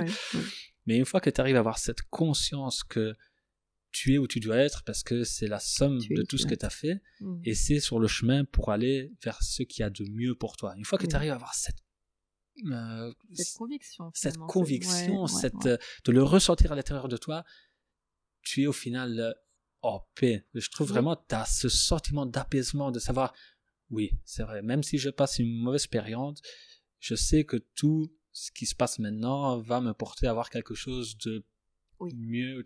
Même dans l'évangile, ils le disent. Euh, dans chaque. Euh, c'était l'évangile, non, je ne m'avance pas, mais il y a cette phrase dans chaque adversité, tu as le potentiel pour un, pour un, bénéfice majeur ou égal. Et mm. vraiment vivre avec cette conviction dans le cœur, ça te permet d'avancer. Tout à fait. C'est vraiment ça et de se dire que voilà, toute expérience, même négative, même triste, même tout ce que tu veux, sur le coup, oui, c'est dur à vivre. Mais le but, enfin, je trouve que la clé là-dedans, c'est de toujours finalement voir l'expérience derrière tout ça, c'est se dire, bah tiens, qu'est-ce que ça, ça m'a appris? Sur moi-même, sur la vie, des prises de conscience des fois très très fortes, et des fois, bah, les gens tombent très bas pour se relever, après, il faut la force, et des fois on peut se faire aider aussi, mais quand on se relève après des, choses difficiles, on, est transformé. Et c'est se dire, ben ouais, j'ai eu ma nuit, euh, ma nuit noire, ou tu vois, ma période super down et tout, mais ça m'a appris des choses sur moi, ça m'a appris des choses sur la vie, et maintenant je sais où je veux aller, je sais qui je suis, je sais euh, ce qui me fait du bien, finalement, parce que bah voilà, c'est quand, Tout à fait. quand tu, tu as des, des épreuves, qui font que bah, ça t'apprend aussi à te connaître et ne pas refaire les mêmes choses ou c'est des leçons quoi. C'est des leçons et tu vois tu verras dans tous les textes spirituels ou autres ils te diront toujours la même chose hein.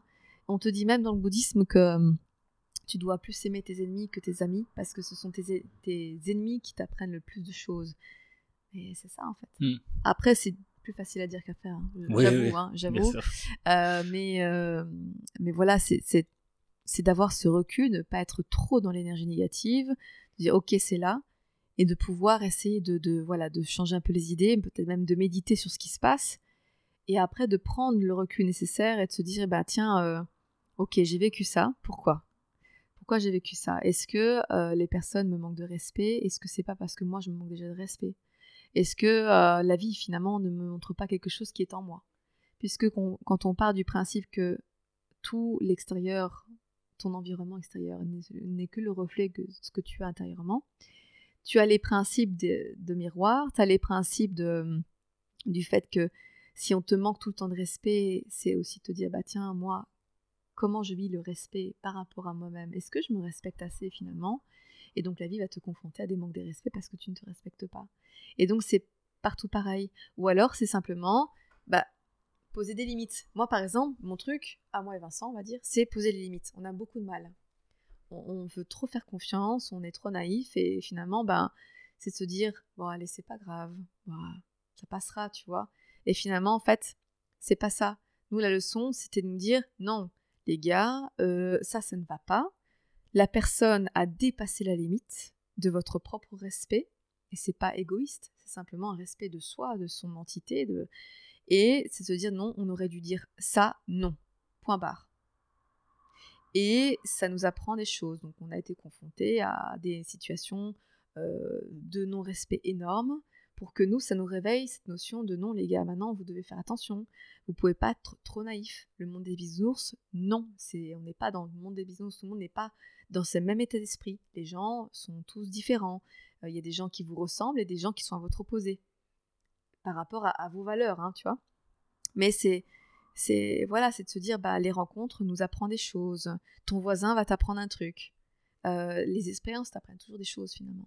Ouais, les expériences, les personnes, Ouais. euh, comme tu dis justement, c'est un bel exemple que tu fais. C'est vrai que au final, le, fait, comme tu dis, de cette expérience que tu as eue, Ouais. de l'approcher de ta façon, ben, Ouais. tu avais deux possibilités. Tu avais la possibilité de dire, mais quel fils de pute gna. Ou Bah alors, comme, comme tu as fait, Mm. ben, de te dire, ah tiens, peut-être en fait, ça m'a appris que je dois mettre des limites et ça va Oui, oui, m'empêcher de revivre cette situation à l'avenir, peut-être, Ouais. probablement. Mm.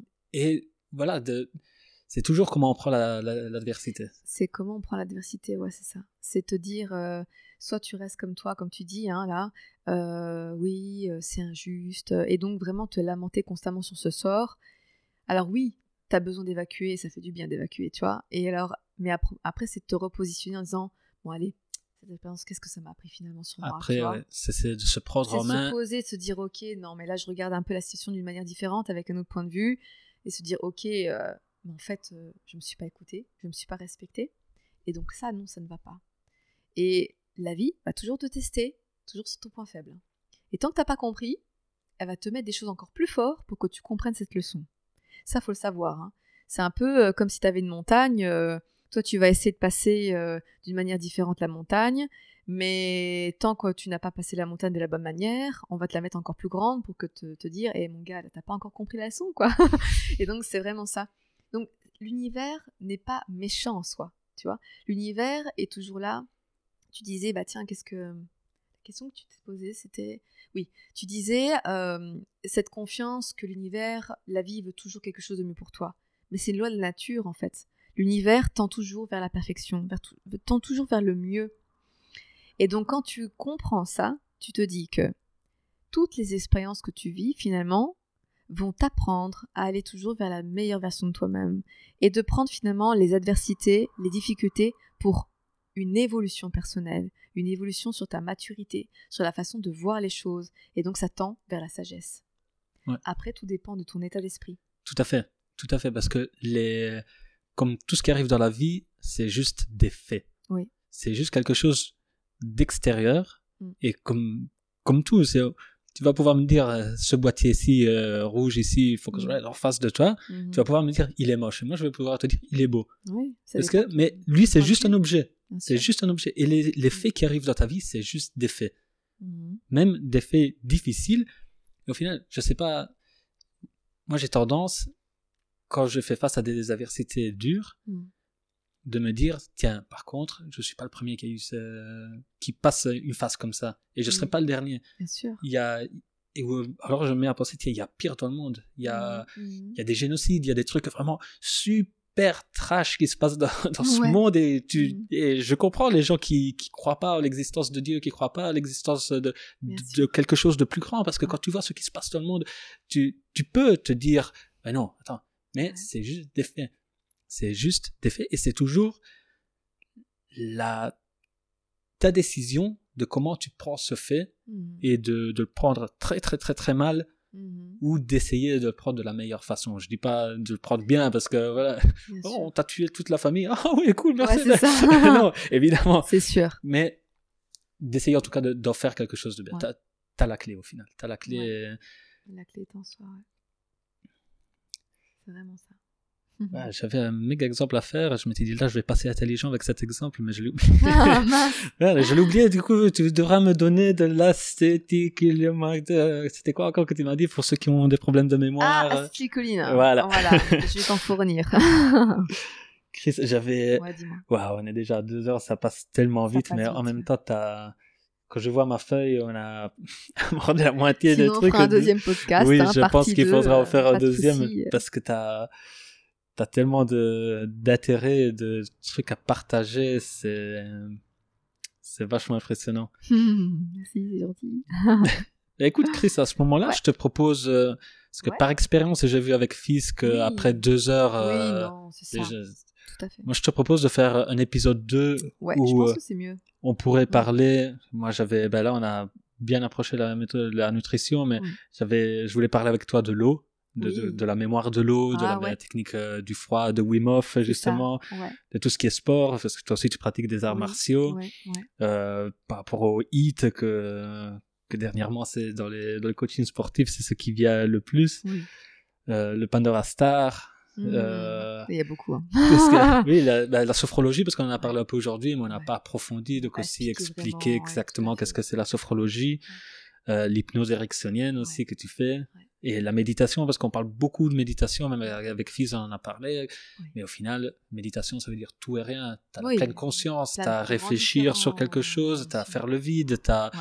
Ah une méditation guidée, une méditation tout seul, et on Ouais. pourrait même faire une méditation guidée, euh, un exemple euh, pour, euh, pour la prochaine fois. Bien sûr, avec plaisir, vraiment. Ben, on fera l'épisode 2. On fera l'épisode 2, ça marche. Bah, je te remercie beaucoup. Merci tout. à toi. Et euh, je trouve ça super vraiment euh, de pouvoir partager, d'échanger, parce que finalement, bah, c'est, c'est aussi bénéfique pour moi d'avoir tous ces échanges. Donc je te remercie beaucoup pour l'expérience. Et je me réjouis. Le deuxième Yes À très bientôt. À très bientôt.